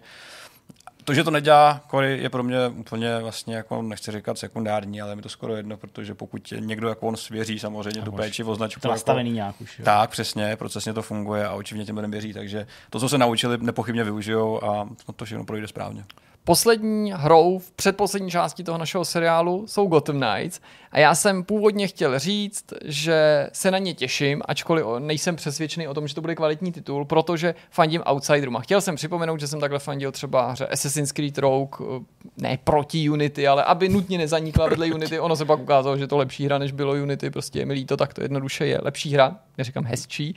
A pak jsem chtěl říct takový druhý příklad, že třeba jsem fandil eh, Batman Arkham Origins, jenže oni na tom mimochodem dělají stejný autoři, takže to není takový... No prostě zkrátka dobře bych si přál, aby se Gotham Knights povedli, protože jestli nakonec i Justice League vyjdou v tomto roce, jak Warner Bros. Games tvrdí, tak mm, prostě to budou mít strašně těžký prosadit se hmm. proti Rocksteady, ale já jim nefandím jenom, jako že bych fandil Outsiderovi. Mně se upřímně nejen grafikou, ta bude asi horší, je to víc jako cross-gen titul, ale prostě námětem, atmosférou, zasazením Gotham Knights líbí prostě víc než Justice League. Mám k tomu blíž. I když by to bylo bez Batmana v Gothamu, tak furt hmm. je mi to blížší hmm. než, hmm. než, ale já jsem řekl Justice League a myslel jsem Suicide Squad, pardon. Squad Jasně, tak je mi to blíž než Suicide Squad. No. Jasně. No. Je, barevně určitě, minimálně tou, tou paletou. ne, já jsem taky mimo, mimo tyhle, ty, tyhle žánr. Jo, no tak hmm. já se to taky těším víc než na, na Suicide Squad, protože Suicide Squad mi je jako nesympatický, byť jsem nikdy neskoumal komiksy a vycházím z toho filmu, který jako není špatný, ale vlastně se mi to nelíbilo a Batman naopak je uh, v mých očích ten nejlepší uh, akční hrdina hmm. právě protože, nebo superhrdina právě protože vlastně žádný superhrdina není, že jo? To je prostě úplně nejvíc. Ale hlavně to, jak je zlomený, že jo? A Teď prostě... už nejen, že není a žádný teď- super teď, teď- už ani není. už bohatý. on není. A právě to je to, čím jsem to chtěl jako zakončit, protože já nevěřím, že Batman zemřel. Prostě Batman žije v nás a možná tam bude i jako osobně. Já doufám, že tam prostě bude nějaký twist, ale jako na tu hru se těším, samozřejmě, ale budu hrát solo. Pokud na nás, sledujete, na nás koukáte, sledujete tenhle vidcast v den, kdy vyšel, tak ty další tituly probereme společně s váma dřív, než vyjde závěr toho To našeho pravda. seriálu, na Což který asi bude dojde úterý, asi v úterý. Na to dojde. Přesně. A ten poslední díl otevřeme Hogwarts Legacy. No to je samozřejmě hra, na kterou se těším taky a jediný důvod, proč se těším víc na Starfield než na Hogwarts Legacy, je to, že prostě dokud neuvidím datum vydání, tak nebudu vědět, že to fakt vyjde. A Hogwarts Legacy jako splní všechno, co chci. To znamená nová hra ze světa Harryho Pottera, bez Harryho Pottera to mi je fuk a to mi stačí a nemusím jako vůbec teď tady se bavit o kvalitě, protože tady jsem zase jenom fanoušek a těším se na to. To je správně. Já jsem na to taky hodně zvědavý. Myslím si, že i by to mohlo být dobrý, že nejen, že tomu jako držím Jo, palce, to já ale já očekávám, doufám, že to bude dobrá dobrý, hra. ale- Eh, Ne, ne, neodcestujeme tak daleko do podobného světa, byť ne samozřejmě stejného, Lord of the Rings, Golam, hra, která mě nadchla, dřív než jsme viděli vlastně první video, když o ní výváři jen mluvili, když získali tu licenci.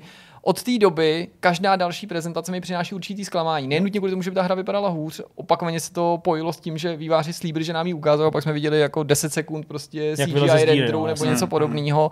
Přál bych si, aby ta hra byla dobrá, ale víc a víc ve mně roste nejistota, jestli to nebude to není jako odsudek, ale takový lepší Styx, ověnčený licencí, Hmm, jako hmm. známou. Prostě mm, nejsem nejsem přesvědčený prostě o tom, že to bude víc než nadprůměrný titul. Mm, já mám paradoxně problém s tou postavou, eh, která mi přijde strašně nesympatická, není ani to slovo, který jde správně použít na, na Gluma, ale Nevzal bys ho na večeři. tak, přijde prostě hrozně otravnej a to jsem docela problém, když je to hlavní postava hry, takže já se zdržím tady trošku v pozadí.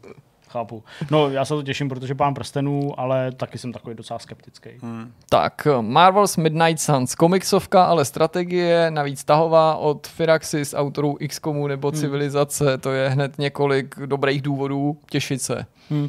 No já jsem uh, spíš zvědavý, jak to jako pojmou, nebo jakým způsobem se s tím vypořádají, protože uh, spoustu lidí to bere hrozně s kratkou, teď se bojím o těch fanoušcích a říkají, jo aha, takže to nebude XCOM, aha, vy tam máte nějaké kartičky a do prdele. Jo, a, prostě, hmm. jo, a takhle to není, že jo, takhle jednoduchý to není a vlastně ten nápad, jak to trochu změnit oproti XCOMu, uh, je lákavý a jsem fakt zvědavý, jak to bude, jak to bude zpracovaný, ale určitě mě to láká ze superhrdinských her, o kterých jsme se tady bavili, v tomhle roce asi nejmíň. Hmm, hmm, hmm, hmm. Já jsem taky opět mimo. Redfall má být letos, příliš tomu nevěřím, hmm. přál bych si to. Je to hra, o níž víme strašně málo. Samozřejmě vyšla řada rozhovorů, takže z nich jde něco jako vyčíst, ale viděli jsme jedno video, to bylo samozřejmě výrazně To bylo- stylizovaný. No, jasně, no. Um, to já vlastně ani nevím. Promiň. Jako, chtěl jsem jenom říct, že vlastně hledám i něco podobného. Má to být jako ve hře něco jako Blood, ten svět? Nebo, Hmm, jo, hmm. ani, ani vlastně nevím, ale to není skepticismus nebo skepse z mé strany. Jako zvědavej na to jsem, ale asi je toho víme ještě méně než případě toho Starfieldu a tady navíc opravdu mám problém uvěřit, že tohle to stihnou. Hmm. No, pro mě je to moc šílený. A asi zjišťuju, že prostě jako věci, které na mě působí šíleně, už jako u mě vyvolávají nějaký určitý despekt nebo prostě přesně nějakou jako skepsi. Takže já od tohle nečekám vůbec nic, až to přijde, rád to vyzkouším, ale říkám, vidím to jako prostě barevnější, barevnější Back for Blood nebo tak něco takového v tuhle chvíli. Chceš k tomu něco dodat? Nemám vůbec nic. Sniper Elite 5 je hra, která překvap, příjemně překvapila, když byla představená, ale zároveň nešokovala, protože výváři o tom mluvili, že ta série bude pokračovat. Mluvili vlastně o tom, že dělají sequel, kromě toho, že dělají tu VR verzi a tak dále. A vedle toho ty spin-offy samozřejmě nezaháleli v Rebellionu. Myslím si, že to mají tu sérii zmáknutou. Překvapilo by mě, kdyby to byl průšvih, ale bojím se toho, aby to neskončilo jenom nějakým nadprůměrem dobrý dál, další. hmm, hmm. Bojím se, jestli se moc nezaciklili, jestli nehrajou příliš na jistotu. Hmm. Ty věci, co o tom řekli, působily slibně, zejména to rozvinutí té kooperace, ale No, prostě kladu si otázku, kolikrát si můžeš objednat stejný jídlo v restauraci a Tak, jestli po každý z nich říct, no. budeš eh, stejně, stejně nadšený, i když je dobře, i když je dobře uvařený. Nevím, jestli prostě chci zase střelit 200 Němců do hlavy. Hmm, hmm. Jo, do koulí lepší. No, to je vůbec takový, jakože... No, jasně, chápu. No tak mě se hlav... Já teďka jsem úplně mimo, uh, malinko se odkopu, mm. ale kam je zasazený tenhle ten díl? Do Francie. Do Francie. Tak uh, pro mě po Itálii a Africe, což byl čtvrtý a třetí díl, tak uh, to bude jako návrat do prostředí, kterým je sympatičtější mm. ve smyslu vnímání té historie druhé světové války. Takže možná to je ten důvod, proč jsem to třeba trochu víc těším, než jsem se jako automaticky těšil na tu, na tu italskou hru. A jako uvidíme, ale přesně, prostě bude to po pátý to stejný, no asi teda, jako bude to dobrý, ale, ale bude to dost dobrý, no uvidíme. Petře? To ten nemá. Dobrá. to Suicide už Squad, Kill the Justice League, to je ta hra, kterou já říkám Justice League, to ten způsob, jak by se měla, měla zkracovat, opravdu ne. Ušetříš tolik času na, ty, na ten. Neměl by se říkat Suicide Squad. Já nemám problém uvěřit navzdory tomu, co jsem řekl, že tohle bude, může být větší úspěch, že to může být propracovanější hra, že pak zahodím všechny své pochyby o těchto těch padouších a prostě Yep. nás to bude prostě bavit, protože to byla do, dobrá hra a rozhodně jako nad tím nelámu hůl, protože to furt dělají Rocksteady, takže jako Mm, je to důvod věřit spíš než nevěřit, není tady důvod k pochybám. Ale jako ano, když vás nebaví předloha, No jasně. nepromluvají k vám ty postavy, tak na začátku, minimálně na začátku, je těžký natchnout se Hmm. pro Hmm, něco, hmm. co, co prostě s váma nerezonuje. No. Co to řekli přesně, taková ta frackovitost těch postav uh, mě mi vlastně docela, docela jako na obtíž, musím říct. Jo, já Takže to mám podobně. já jsem právě, že vlastně jako ta hra tomu samotná nevypadá tak zle, jako je to víceméně, eh, co už jsme párkrát viděli, ale Ale to, že to tě, Rocksteady. že jo? to, že tě právě vidí jako, to, že, to, že ti vadí postavy, je stejně pro mě jako u toho Gluma docela jako, hm, No, to prostě Blbý. mám stejně. No a ten náš seriál by měl končit, pokud všechno dopadne tak, jak dopadnout má, tím, že uh, samozřejmě vyjdou taky next gen upgradey, což normálně není jako běžný typovat, nebo, nebo jako dávat to do jako nejočekávanějších titulů, jenže v tomhle případě se jedná o GTA 5, Zaklínače, Cyberpunk 2077, takže jako dost ne? velký hry. V jejich případě ta reedice může skutečně jako významně ovlivnit nejen prodeje tý, tý toho titulu, ale může se z toho stát znovu trend. hm, ano. U, dřív by tomu člověk jako třeba nepřikládal takovou vážnost, tady asi nemám smysl o těch důvodech spekulovat. Zvlášť u toho GTAčka je to jako hodně, hodně, hodně na komoru, protože GTAčko je trend teďka, byl to trend před, eh, kdy vyšla hra 2013 poprvé? Ještě na PS3 Tak. Xbox 360. Je to trend už kolik 9 let a bude to trend možná ještě tak dalších pět třeba? Kolikrát Co? se Skyrim? Ještě jednou nám to připomeň. Na pěti platformách? No, tak vidíš, tak. A to je single player. A, a to může fungovat. Jako, Tak, no, jasně. takže uh, ano, to, to říkáš. Se tady, jak se třeba pro, probudí zaklínač s tím updatem, protože zaklínač je taková ta hra, kterou jako vy, vytěžíš a už Hmm. máš dost. No. Ale na druhou stranu, já na sobě cítím, že bych si ten svět možná zase znovu jako dal trošičku, Fakt? víš, no. Mně- Je fakt, že já jsem ho hrál dávno, takže Mně, já jsem pohodě. no, mně, mně jako přijde, že zaklínač je prověřený. Je, no. A potenciálně tohle může jako jenom jako zkrátit čekání na nějakého dalšího zaklínače, Mhm. který třeba nutně nebude o Geraltovi, což třeba možná bude zklamání a možná i jako pod tíhou toho stigmatu, který způsobil Cyberpunk. To je pravda. Ale já jsem nejvíc zvědavý na ten Cyberpunk. Jako fakt, jako prostě eh, ačkoliv... Jako ten má asi největší potenciál posunout to někam Hmm. jinam, že. A i zlepšit to hru uvnitř, že jo? Právě. GTAčko a zaklínač asi nebudou úplně to jako zlepšovat hru. Přesně, prostě. prověřený tituly, které fungují. Cyberpunk prostě fungoval, ale v určitým ohledu určitě ne a nebylo to správně. A jsem prostě zvědavý, jako jestli s tím ještě něco udělají a jestli jako přijde nějaký vykoupení. Jo, aspoň částečný, hmm. protože CD Projekt prostě je prvním příkladem, který použije každý na internetu, když se mluví o něčem, že je v development hellu, nebo že uh, je to příliš ambiciozní a chce to být příliš brzo. Hmm. Jo, takže prostě fakt jsem na tohle zvědavý a to neříkám jako škodolibě vůbec. Já bych byl rád, kdyby se z tohoto studio vykoupilo, protože tam dělá prostě spoustu lidí, kteří na tom dřou od rána do večera a určitě to prostě jako má obrovskou ambici. A věřím tomu, že vlastně až vyjde ten Next Gen Update, že to i pro mě, pro člověka, který jako vlastně hrám věnuje spoustu času ve své práci, ale hrozně málo pak ve volném čase už, tak prostě jako si to chci znova zahrát. I když to je investice desítek hodin, tak ten svět se mi třeba furt líbí. Jasně. jako prostě, jak jsem to říkal v té recenzi, to prostě architektonicky je to úplně úžasný a pokud to konečně udělá to, že budu moct chodit v tom městě a kochat se tím městem a koukat a prostě užívat si to v pěkný grafice, jo, a tak, tak jako go on, jako Hmm. na to. No. Já to mám podobně, protože ta hra je přitažlivá i pro mě, jako pro člověka, který se po tom úvodním přijetí zdržel té koupy a toho hraní. Byť eh, je to žánrově OK, trošku mimo, ale je to od CD projektu, to, co jsem měl vždycky rád, zapínat No a tak. Takže ten upgrade může zase zpátky nalákat lidi, jako jsem já, kteří prostě se zdráhali koupit a velmi rád jim dám své peníze, když to bude ověřený a projde to. Takže Mám to, mám to velmi podobně, i když já jsem to teda na rozdíl od Petra jako hrál, ale ani zdaleka nevytěžil, takže no, mm, mám o důvod víc eh, chtít se k tomu vrátit a přesně tak svět jsme tady chválili nebo se o něm bavili. Sama jo. skutečně jsme o něm měli důvod se bavit. A on, Myslím, on potrhuje, samozřejmě i ten, že- i ten jako příběh jo, je prostě jako dobrý a, a, a jo, ale prostě pokud opraví ty technické věci Hmm. a možná trochu šáhnou i do jako designu toho, toho fungování té hry, jo, vys vedlejší úkoly, které ti tam všichni sypou a, jo, a tak dál, tak by to snad mohlo být dobrý. A jsou tam dilda a sexy, takže to musí být No dobrá to hra. 10 z 10. Samozřejmě nad rámec tohohle povídání se určitě další vytahovat další tituly. Elex 2, Steel Rising, každý tady určitě má nějakého favorita, F1. ale teďka jsme se chtěli Stranger prostě... in Paradise.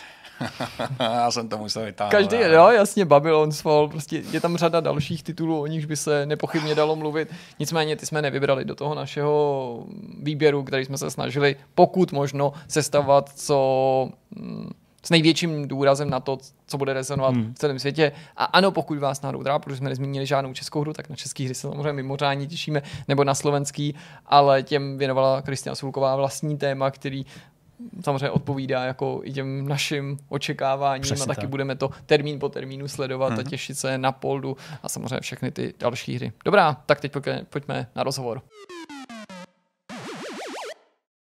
Naším dnešním hostem je Marek Raba ze studia Madfinger Games. Moc krát díky, že jsi nás poctil svoji návštěvu a přijel si za námi z Brna. No. Děkuji moc, já jsem- moc rád. Je nám potěšením, že si přijal to pozvání a je nám o to větším potěšením, že se tady budeme v těch nadcházejících minutách bavit o budoucnosti vašeho studia a nějakým dalším projektu. Než se k tomu ale dostaneme, tak pojďme se trochu zahledět do minulosti. S tebou jsme ještě neměli příležitost ve Vortexu si popovídat a tudíž tě požádám, jestli by si našim divákům připomněl ty kořeny studia Madfinger Games, který si spolu zakládal a teďka ho vedeš. No, to je na strašně dlouhou dobu, ale uh, co je ten základ je v tom, že uh, když se přicházelo na Next Gen, první Next Gen, tak nás už to přestávalo bavit. Dělat jako pět let hru a spoustu lidí a spoustu producentů, meetingů a tak dále a měli jsme totální, jako, totální kreativní přetlak. A uh, tehdy vlastně mi kámoš poslal první nějak první success stories z, z iPhoneu, což byl vlastně iBeer, nevím, jestli to pamatujete. To bylo za dolar jako taková apka, že jste pili prostě pivo. Jo, ono to dělalo tu jo. uh, animaci, že jo? No, no, no. Jasně. Hm. A on vydělal nějakých 100 tisíc dolarů tady z tohohle hloupostí, tak jsme říkali, tyjo, když se do toho pustíme my, tak to bude jako, vyděláme jako totálně jako hodně hrachu, jako jo. A to se samozřejmě nestalo, že jo. My jsme začali, začali dělat jako bokem. Udělali jsme, udělali jsme prvního samuraje. A jako, nebylo to tak, jako bylo to vydělečně dobrý, jako pro živnosták, jo, vlastně měsíc práce, tři lidi, nebo čtyři lidi a vydělali jsme zhruba 50 tisíc dolarů, takže takový jako pěkný jako bonus, ale nebylo to na založení firmy, jo, takže jsme řešili, jak se dostat dál, jak se osamostatnit. Nikdo do toho nechtěl uh, vlastně dávat své nějaké peníze, protože by se vlastně, že jo, já jsem měl hypotéku, kluci taky, těhotné manželky, jo, a tak dále, takže to bylo docela riziko. Tak jsme začali zkoušet investory, mm-hmm. což v roce 2009 byl úplně totální problém v České republice, tady nic nefungovalo a když už někoho sehnal, tak on vlastně vůbec nevěřil v mobilní hry, jo, to bylo prostě, oni furt si mysleli, že to je nějaká Java a prostě mm-hmm. a tady to. No ale pak se vlastně přes eh, Tomáše se dostali k Valentovi, jako k Synotu. Tam jsme jako udělali nějaký šílený business plán, jo, poprvé v životě, který prostě počítal s tím, že když eh, uděláme jednu hru za měsíc, takže když nás bude víc a budeme to dělat 12 měsíců, tak uděláme 10 těch her, jo, prostě a tak dále. A uh, takhle jak jsme si to mysleli. No. A, a jako získali jsme ho, myslím, že spíš jsme ho přesvědčili tím svým jako nadšením, Jasně. než jako, že by tomu úplně věřil. Ku podivu jsme ty plány jako dalších čtyři roky jako dodržovali, ale ne těma hrama, jako těma finančníma. Jo? Že jsme třeba udělali jednu hru, ale vlastně výdělky nakonec byly větší, mm. než, než co jsme původně slibili. No a tak to začalo. No. Začali, vypadli jsme z Vatry, jo? založili jsme si firmu a dělali jsme vlastně, já jsem šel, jako všichni jsme šli s platama dolů, jo, prostě, já nevím, 30-40%, jo. Ženě jsem sliboval, že budu, že jdu že cíl je, že budu pracovat daleko míň, než, než ve Vatře a že za pár let jako to bude všechno v pohodě jo, a budu prostě pomalu rentier. A, a začali jsme jako bušit, no. takže první jsme vlastně říkali, že, a, že zjistíme, jestli to funguje jako finančně. Udělali jsme Samurai dvojku, což bylo jako větší úspěch, to jsme prodali nějakých 300-400 tisíc kopií.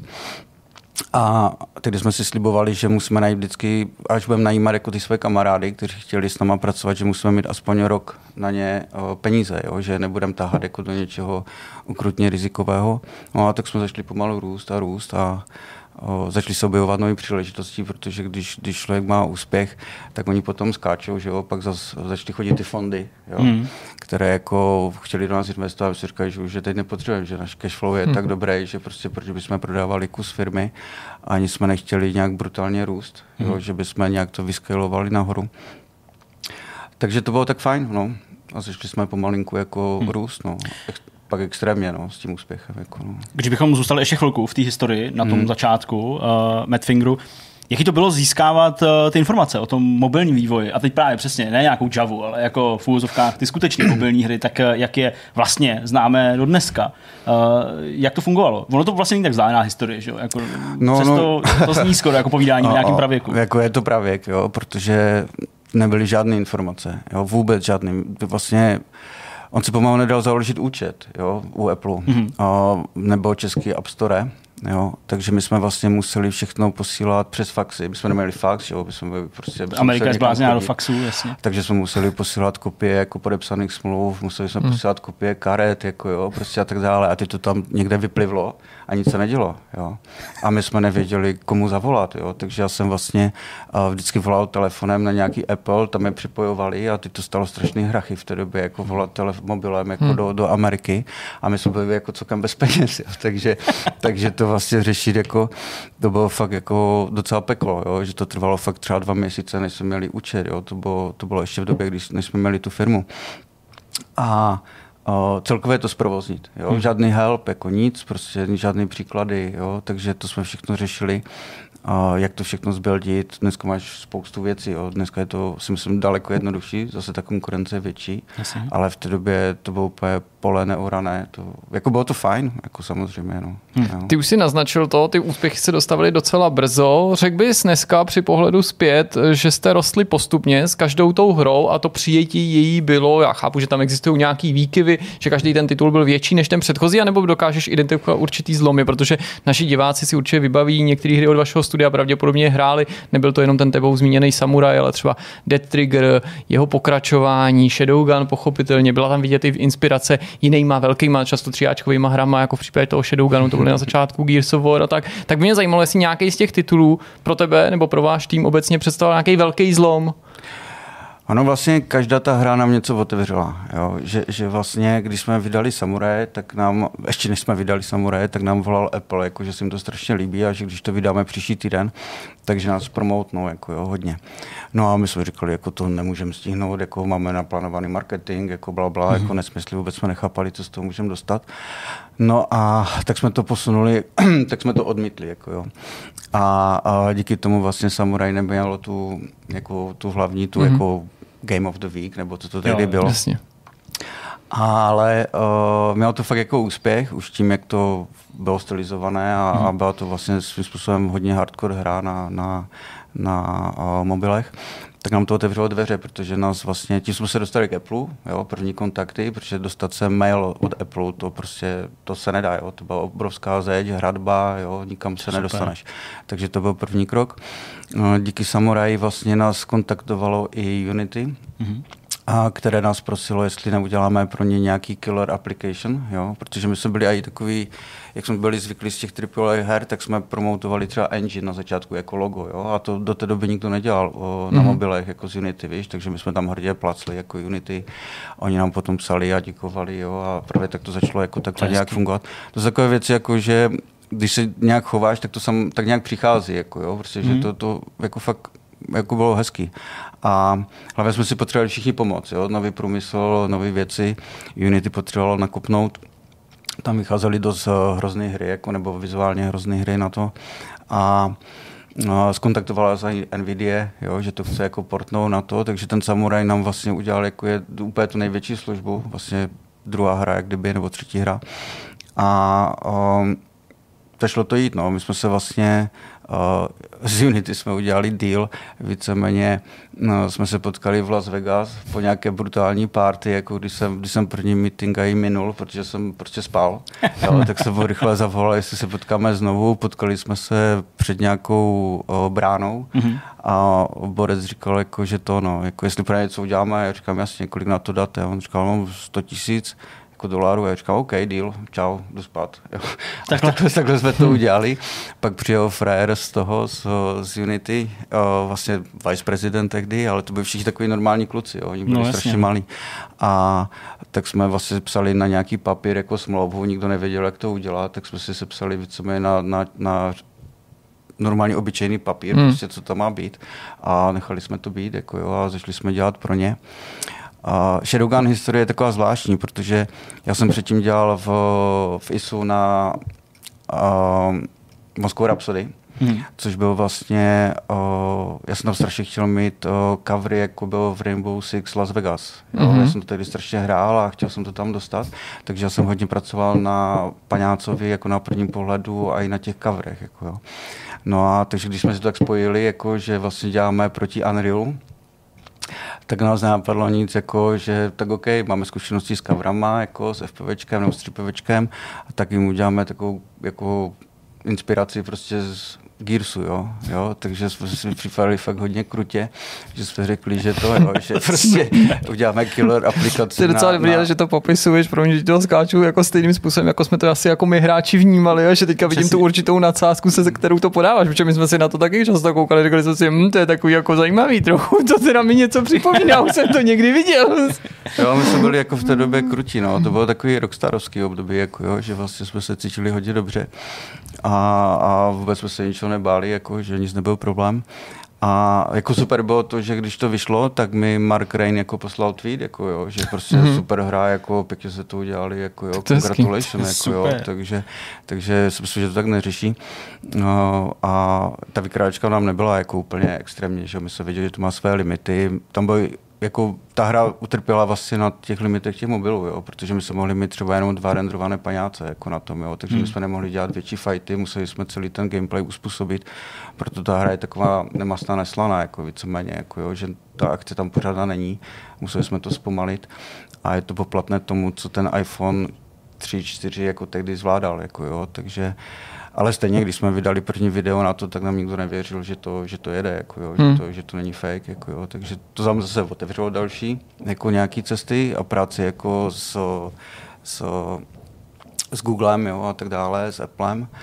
No a pak vlastně přišel ten crash uh, prémiových jako titulů, jo, hmm. protože tam všichni šli na ten jeden dolar a pak už ani ne a dělali tam různé svinstva, jako že třeba Electronic Arts se domluvil s Applem, že všechny, celý jejich katalog dal na, na Vánoce za dolar, jako jo, takže tam bylo najednou 600 her po dolaru nebo 300 her od EA hmm. a úplně to zrujnoval, jako jo. Tehdy hmm. vlastně pár firm a díky tomu šlo do kopru, jo, protože chtěli vydat na Vánoce, ale když máš 300 her od EA, tak jako kdo si koupí tvoji jako indie hru, jako jo. Asi.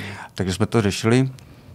Začali jsme přicházet eh, na free to play, znali jsme o tom jako prd, jo, vůbec jsme nechápali prostě, co to je, jo, jako jak může někdo si koupit free to play a teď ještě když bušíš, tak máš k tomu hodnotu a furt tam máš ten strach, jako že, že si to nikdo nekoupí, víš. Hmm. A, a jako dneska se to zdá úplně jako hloupost, jo, ale tehdy to tak prostě bylo.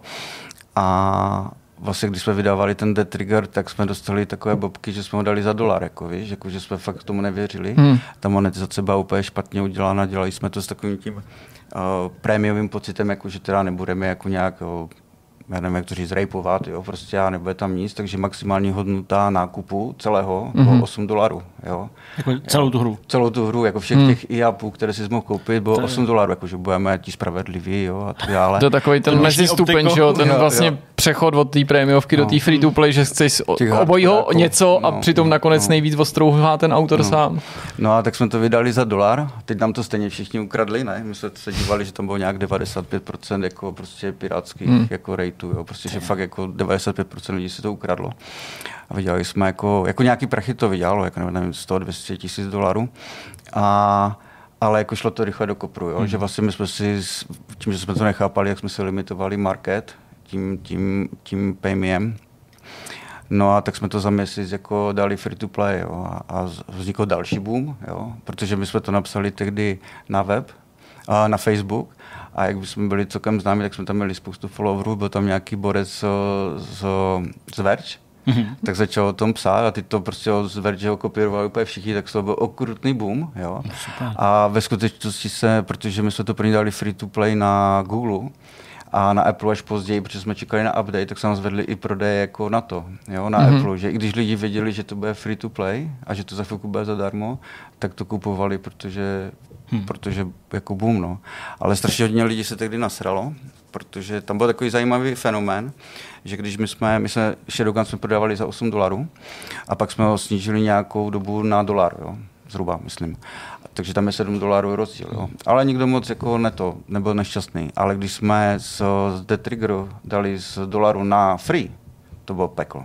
Jo, možná jo, proto, jak jo, se o tom psalo. Jo. Možná. Ale jako, že ti lidi byli fakt naštvaní, hmm, že jsme hmm. vlastně, oni si koupili něco za dolar, ty mají ostatní zadarmo, tak je to, je to takový strašně zajímavý soci, sociální jako experiment, hmm. protože z 8 na dolar nevadilo, jo, ale z dolaru hmm. na free jako je prostě problém. No tak jsme pak museli jim dát nějaký rewardy jako zadarmo jako a tak dále a, a nějak z toho vybruslit a byl klid. No. Hmm. Takže, hmm. Jo. Ale The Trigger byl právě špatně monetizovaný, takže on ještě vydělával celkem málo jo, hmm. na ty downloady. Takže to, no. Když se podíváš zpětně uh, na celý to portfolio titulů, který uh, máte, tak je tam nějaká srdcovka, něco, co ti přirostlo k srdci víc než třeba jiný tituly a nutně to vlastně nemusí být ty nejvýdělečnější nebo ty, ty největší. To mě vlastně docela zajímá. Ale já jsem každou hru, kterou jsme dělali, jsem věřil, že bude absolutně majsterštyk. Jako já, to, to jako, asi správný přístup. Já, já, já, se snažím jako dělat vždycky to nejlepší, co jsem schopen. Jako, mm. jo, a, a vždycky mi to nějak pohání. Já tu soutěživost mám prostě nějak v krvi a, a celý život jsem sportoval, takže pro mě je absolutně nechuť dělat něco, co, co nebude v něčem jako super. Mm-hmm. Jo. Takže samozřejmě tím, že ty projekty mám strašně rád, tak já už nejsem objektivní, takže vlastně i to, co nebude jako majstrovství, tak já si furt myslím, že to bude úplně ukrutný. Jako jo.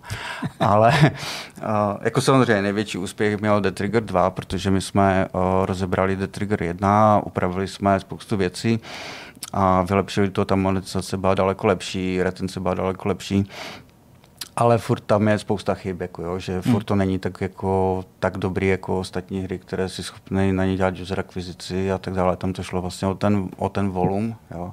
A ono v té době i spousta lidí nevěřilo, že dokáže zmonetizovat dobře uh, střílečku z prvního pohledu. Jo. My jsme v to vždycky věřili, že prostě to musíme akorát objevit, což vlastně udělalo Call of Duty, že jo, potom a nějaké další hry. A což mě jako mrzí, že jsme samozřejmě byli první, že jsme ztratili ten náskok. Jo. A, ale jako, že jo, já mám jako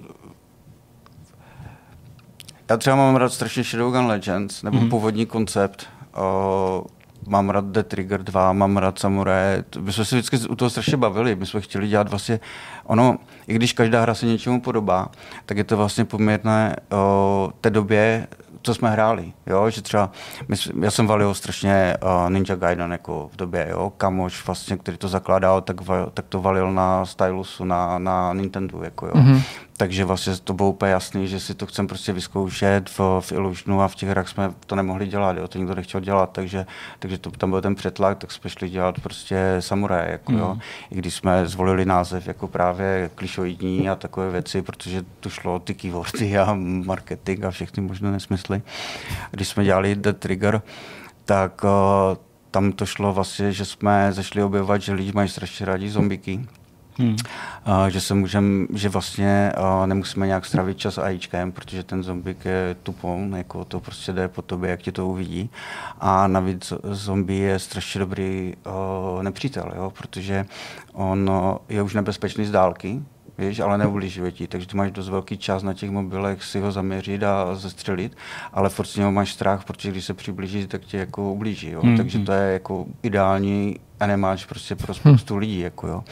A když jsme dělali uh, Shadowgun Legends, tak my jsme smažili samozřejmě hodně Destiny, ale z Destiny se mi tam líbil právě ten koncept těch hubů a uh, těch jako jako misí nebo těch mm. gameplayových partů.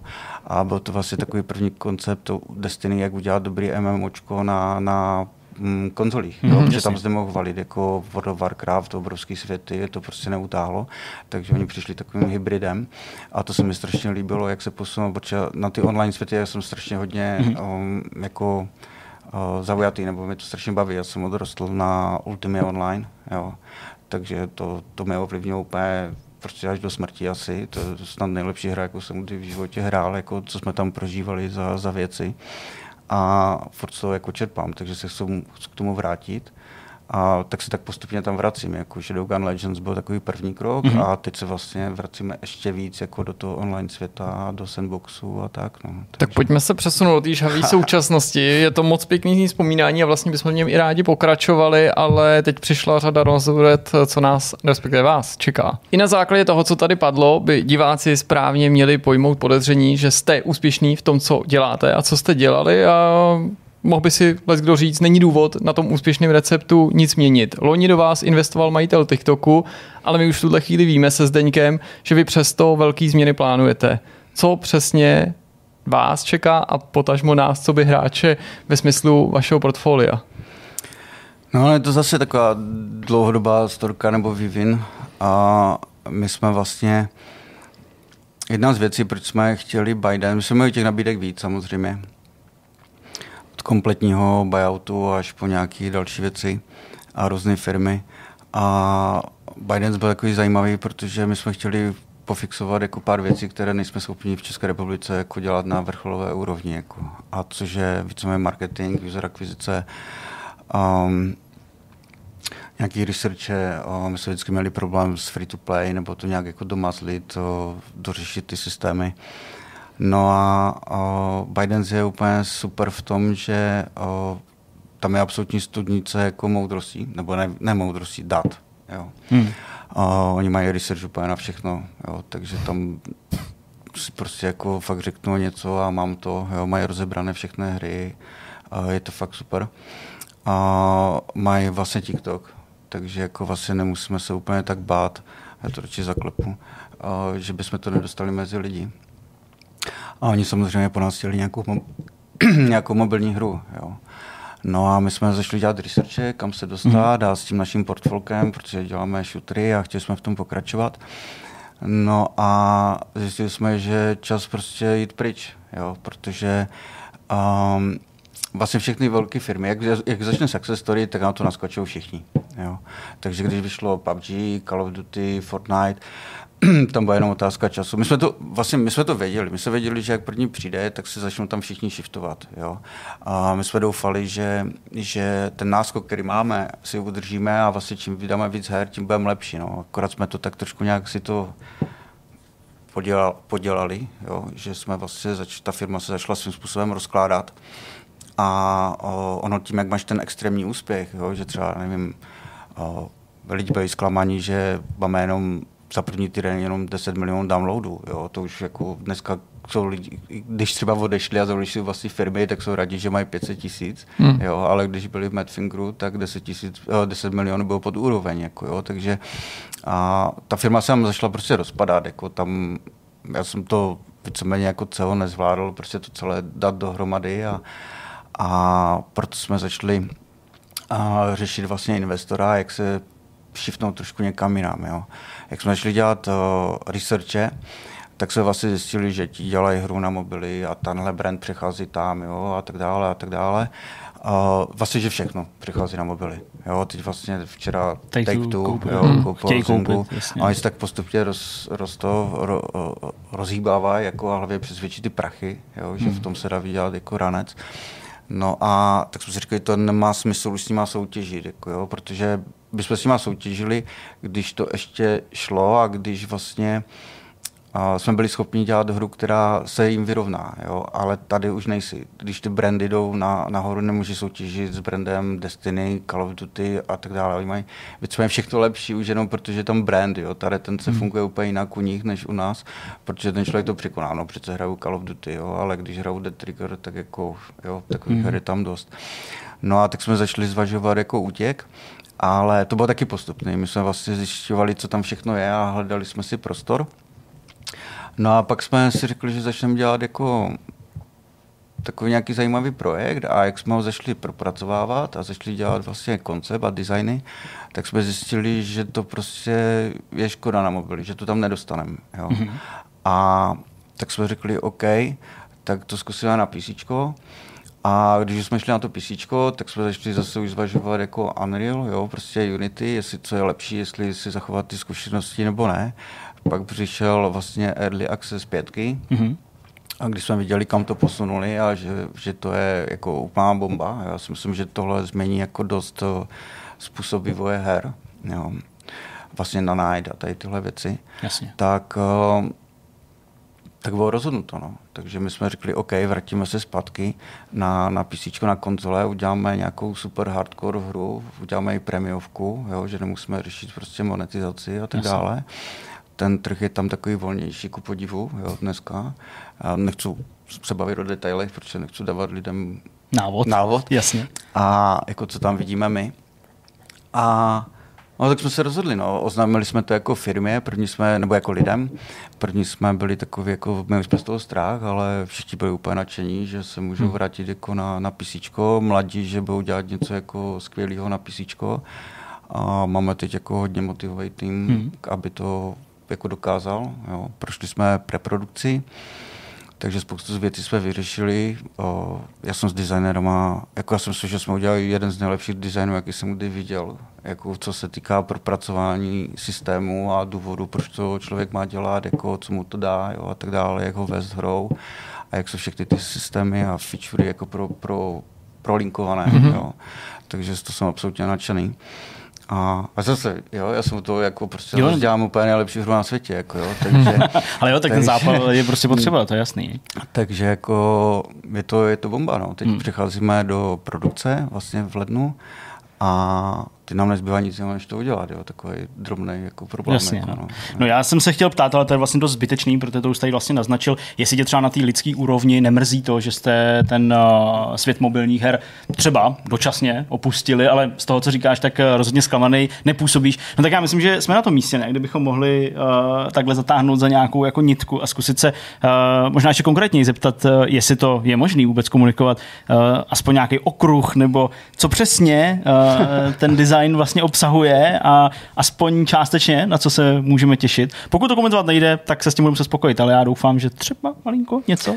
Ale jako když se vrátíme k těm zkušenostem, co vyhazujeme, co, co vlastně jsme získali z mobilu, a, tak my vyhazujeme něco, a něco si necháváme. Jo. Mm-hmm. Že zaprvé já mám stejně ty názory, že všechno je dočasné, prostě bla, bla, bla, bla nic není věčné. Trendy ale jako to, jo, mm. takže, takže jako zase mi to tak nevadí.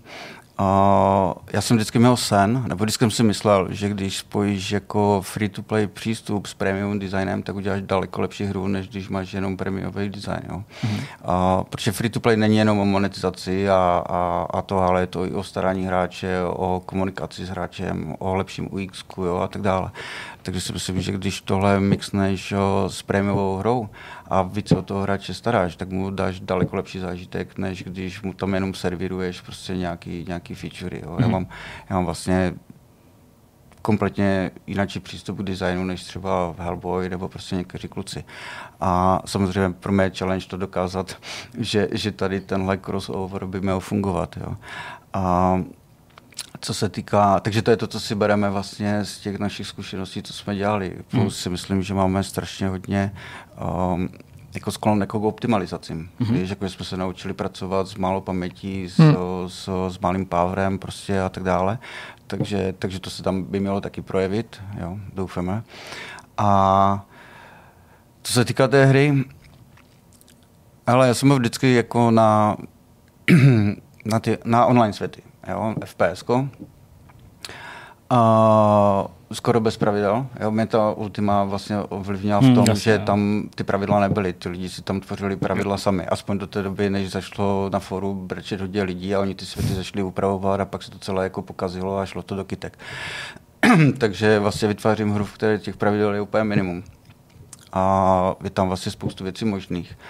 A je to sandboxová velká hra, a nebudu říkat rozměry. Jasně, Jako, to není a nebudu říkat ani prostředí. Jasně, to Je není to zgamifikované, jo, takže není to Warfare, jako není to Arma nebo Mhm. mm-hmm. prostě Squad jako a tak dále, je to prostě hypoteticky nějaký příběh, ale o, je to založené na reálným o, chování zbraní, balistiky a tak dále, reálných předmětech, jo, tak dále. Je to mix vlastně kdyby reality s, o, s gamou. Mhm. Jo, Takže to no. to zní dobře. Eh, Mě by ještě zajímalo, ty jsi zmínil celkem jako logicky, že k tomuhle tomu kroku vás vedlo mimo jiné to, jak se ty velké firmy tlačí taky do těch mobilních tabletových her. Naopak při tom comebacku mezi klasický velké hry na konzolích, na PC, kde samozřejmě tyhle ty dominantní firmy jsou doma, tak eh, přestože samozřejmě jako indie scéna v posledních letech neustále roste, nachází si svý publikum, celá řada, široký spektrum titulů, Nebojíš se vlastně toho comebacku z toho důvodu, že prostě pokud má být velká hra, prostě, takže bude srovnávaná logicky s těma největšíma a zase půjdeš proti těm velkým firmám svým způsobem. Ale my jsme byli i na mobilech srovnávaní s, s velkými o, frajery, protože já si pamatuju, že, že jsme dostávali nějaké ocenění o, za rok v, o, od Apple, tak my jsme nebyli mezi indie vývojáři, my jsme Hmm. byli mezi velkými a tam bylo vedle nás Take Two a to, to, to, to vlastně jediný, tam byl Madfinger jako nějaká piko firma, jo, takže když nás žalovali nějaký patent trollové, tak nás prostě strčili jako mezi to, jo, jo takže akorát Hmm. to, to, to je úplně jedno. A, hele, když se podíváš, co vlastně ty velké firmy dělají, oni mají prostě, oni jsou strašně, oni mají strašnou setrvačnost, jo. A takže oni zjistili, že OK, super, PUBG, Battle Royale jako funguje a všechny tady tyhle věci a Battle Pass a ty se tam snaží dostat a všechny své hry si vlastně kazí. Jo. Hmm. Jako z Recon, prostě, jo, podívejte se, jak dopadly vlastně všechny FPS jako tohoto roku od velkých firm. Jo. Jim to bude zase dlouho trvat, než vůbec pochopí, co, co provedli. Jo. A než, než vlastně se dostanou zpátky, jo. Nasrali prostě bambilion lidí. Jo. To je Jo, chápu. Jo, Jo, jo. Takže prostě zkusíte odlišný přístup, a jak si říkal předtím, nebudeš příliš odhalovat karty celkem pochopitelně, tak aby si ostatním neříkal, jak to mají dělat. ne, každý ví, jak to má dělat, že jo, každý má svůj vlastní názor, ale uh, nevím, já se jako nebojím, jo, že jako je, je, my jsme dělali, my jsme dělali vlastně hit na Dangerous, jako oni mají takové to své heslo jako Who Dares Win, jo. Mm-hmm. A jak když jsem dělal hidna, tak mi se o tom zdálo, jo, prostě já jsem byl tak ponořený do toho, že se mi v noci zdálo prostě o sasících a tak dále. A já jsem si to slovo zebral jako prostě svoje, to, to moto. Jo? Prostě pokud, jako, pro mě je lepší to zkusit a umřít, než jako to neskusit a bát se. Jo? Takže prostě radši budu zkoušet a třeba se mi to povede, než abych jako si říkal, jako, jo, tyjo, tam je moc lidí a to, to, to, to a to se nepovede, Hmm. to je úplně nesmysl. Jako, jo? Takže. Bavili jsme se tady samozřejmě o hrách, o vaší budoucnosti, ale eh, ty hry tvoří lidi a stojí za ním to studio. Eh, Co to ze strany té investice, kterou jste získali, respektive eh, tedy od majitele TikToku, tak co to znamená pro to studio? Znamená to pro vás nějakou větší expanzi, přijímáte nový zaměstnance, máte nějaký cíl, kam budete chtít vyrůst, tak abyste zvládli ten projekt v nějakým normálním čase? My jsme vlastně přehodnotili jak kdyby strategii hiringu. Uh, Původně jsme brali jako prostě ne skoro každého, ale hodně lidí. Jo. Mhm. Teď jsme vlastně, ten systém se mění, celý, celý ten market a celá, celá, um, celý ten svět se mění díky covidu a díky tomu, jak uh, pracují pracují velké firmy, uh, takže spousta lidí je remote. A je velmi těžké dneska dostat někoho tady, nebo ho musíš jako úplně extrémně přeplatit. Česká firma vlastně dělá, eh, Česká, Česká, Česká republika ti klade absolutně extrémní překážky. Jo. Při najímání lidí ze zahraničí? Hmm. To, on, nebo spíš, ona nedělá nic pro to, aby ti pomohla, jo? Ale všechny ostatní státy to dělají. Hmm. Jo? Aha. Takže ty máš jako problém. Jo? Tam vlastně z Holandska nedostaneš nikoho a všichni utíkají do Holandska, protože tam mají 30% jako v, ubytek zdaní. Jo. Mm. Mají uh, to, že jim uh, platíš, nebo že já teď nevím, jestli zdaní se to můžou odvést, nebo jim to platí uh, za mezinárodní školy. Jo. Tady dostaneš fréra, uh, musím platit velký hrachy, jo, máš velké daně tím pádem a všechno musí zdanit, co pro něho uděláš, jako relokaci a tak dále. A když si přivede děti, tak ještě musí platit obrovské hrachy jako za, za mezinárodní školu. Jo, takže to je, a to vlastně chce všechno zpátky. Jo, takže ti lidi jsou jak kdyby nezaměstnatelní jako úplně. Jo, hmm. takže ty musíš myslet třeba brát nějaký ranáře, kteří nejsou ženatí, hmm. jo, kteří nemají děti jo, a tak dále. A abys ho aspoň vůbec byl schopen zaplatit, protože nechceš platit někomu půl milionu prostě měsíčně měsíčně. Jo. Hmm. A, a když chceš úplně ty špičky, tak to, to fakt nejde. Jo. Což jako tady, kdyby stát pomohla a chce to změnit jako z montovny na nějakou přidanou hodnotu, jo, tak by my ty mozky potřebujeme tady dostat, aby zase byli schopni učit naši mladí. Takže já nemůžu zabírat, nabírat jako neskušené lidi, protože už nemám jak kdyby lidi, kteří by je učili. Jo. Navíc o, oni pak nepracují že jo, a už jenom učí. Jo. Takže vlastně to, to, to se nám stalo. Jako, jo. A tak jsme si řekli, že vlastně ve firmě je jenom takový ten úzký core team, 60-70 lidí, kteří jsou jako family, hmm. úplně extrémně oddaní, jo, motivovaní a strašně to baví, dobře zaplacení a všechno zbytek je jako hiring, jako remote nebo kontraktoři a tak dále, ať už jako deliverují, jo, jak kdyby. Takže samozřejmě hledáme jako ty nejlepší lidi, jo.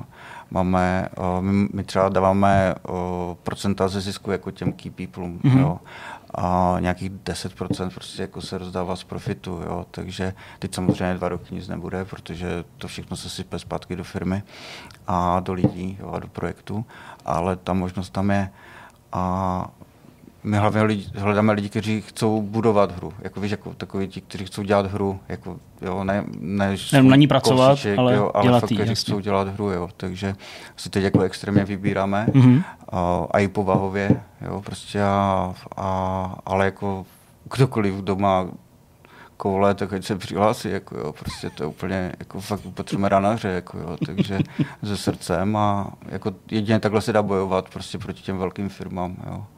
Já myslím, že jsi to krásně no. uzavřel, stejně jsem k něčemu podobnému směřoval, ale tady ta výzva už v podstatě zazněla. Pokud máte koule, můžete se zkusit vozvat Madfinger Games a pomoci jim s jejich novým projektem a dá se říct nějakou velkolepou transformací. Moc krát díky Marku, že si přijal pozvání ještě jednou k tomuhle tomu rozhovoru, bylo to moc příjemný. Těšíme se na novinky od vás, určitě o nich budeme informovat naše diváky a budeme držet palce a především vyhlížet třeba nějaký další podobný povídání. Ok, děkuji moc. Moc děkujeme. No a teď už eh, jdeme na další část tohle vidcastu. Nebyl by to vidcast bez míchání závěrečného, který nám jde tak dobře. Samozřejmě tematický míchání témat, zážitků a zkušeností a, a všeho, co jsme viděli a zažili za poslední týden, protože se setkáme týdně. A já klidně můžu pokračovat, protože jsem vlastně moc věcí nezažil, ale dohrál jsem Deathloop, můžu říct, jak jsem tady o něm mluvil no. naposledy. A musím říct, že to bylo tak akorát dlouhý, že když jsem se blížil do té cílové rovinky, už do toho jako finálního cyklu, řekněme, tak už jsem si po opakované návštěvě těch světů říkal, že už mě to vlastně možná trošku jako přestává bavit. Takže to skončilo ve správný moment. Nevím kolik jsem měl nahráno, vešel jsem se možná do 18 hodin třeba nějak tak, což je úplně férový, krásný čas. Eh, nevytěžil jsem celý svět, samozřejmě na druhou stranu jako prošmejdíš všema možnýma koutama, cestama, tak jsem měl jako, jako dobrý pocit, že jsem tu hru dohrál a viděl jsem z ní vlastně jako skoro všechno. Ne úplně všechno, ale skoro jako, jako plný nasycený pocit. A souhlasím s tím, eh, kdyby jsme se o té hře bavili jako v nějakých jako uh, hodnoceních, tak to byla jedna z těch asi nejlepších z minulého roku, byť jsem jí hrál samozřejmě opožděně, takže mm-hmm. to byl pro mě velký zážitek. Uh, a vlastně musím říct, že jsem jinak nic moc neviděl, nějak jsem jako vegetativně zevlil uh, u práce a u YouTube. Uh, YouTube Premium má trošku problém v tom, že jak už tě ani nevyrušejí ty reklamy při tom jako koukání, uh, tak vlastně skoro ani neeviduješ, co běží na pozadí. Je to taková ta televize, ten efekt, že tam něco prostě jede, často to z auta odskočí na nějaký dokument a z dokumentu na nějakého uřvaného kretenského youtubera a podobně, takže vlastně už ani jako nevnímáš, co tam dělá, jen to absorbuješ. Ti tam řekli klimy, ne? Vortex nám pohybu neskáče, ale já fakt, že jako na Vortex tolik nekoukám, spíš ho čtu, takže Byl bych hodně úchylný, když doma koukal ještě třeba na vidcast. Jo, to, bylo- to, jsem, to, to, to, to jsem by ale bylo- pěkně řekl. to bych byl hodně hardcore, Na jenže- svý vlastní. Jenže já se nemůžu slyšet ani vidět, takže to bych asi nedokázal. Já bych No, ale si pamatuju, že když jsme natáčeli? Hápody před lety, tak uh, když tam někdo tu a tam přišel, tak si to pak večer šel ještě poslechnout. Tak, jo, bylo to tak, no, tak Vždycky já, na začátku, že jo. já nejsem takhle hardcore, že bych se třeba přejmenoval na Petr Vortex a tak, ne, ne, ne, to ne, to se to nemám, takže tady to se nestalo, ale nějak jsem zabrouzdal do tématu, Porno. uh, to brouzdám velmi často, ale už mě to tak nějak neba. Viděl jsem všechno, mám pocit už. A nemám teďka žádnou jako vlnu, že by mě třeba bavilo nějaký téma. Víš, že vždycky mám jako, že jednou za čas mě baví tohle, pak to tohle. otočil na úplně jiný. To fakt, to si teďka dělal velkou chybu. To mě jako teďka hlavně na tom nejvíc jako- zaujalo to, že si jako věříš tomu, že jsi viděl všechno. To já teda jako jsem fakt na tom makal a prostě mám pocit, Nejde že to jako Bylo- jsme zdaleka všechno To neviděli. byla samozřejmě nadsázka, protože kdyby si viděl všechno, tak ti bude asi hodně zle. Uh, jednak a druhak.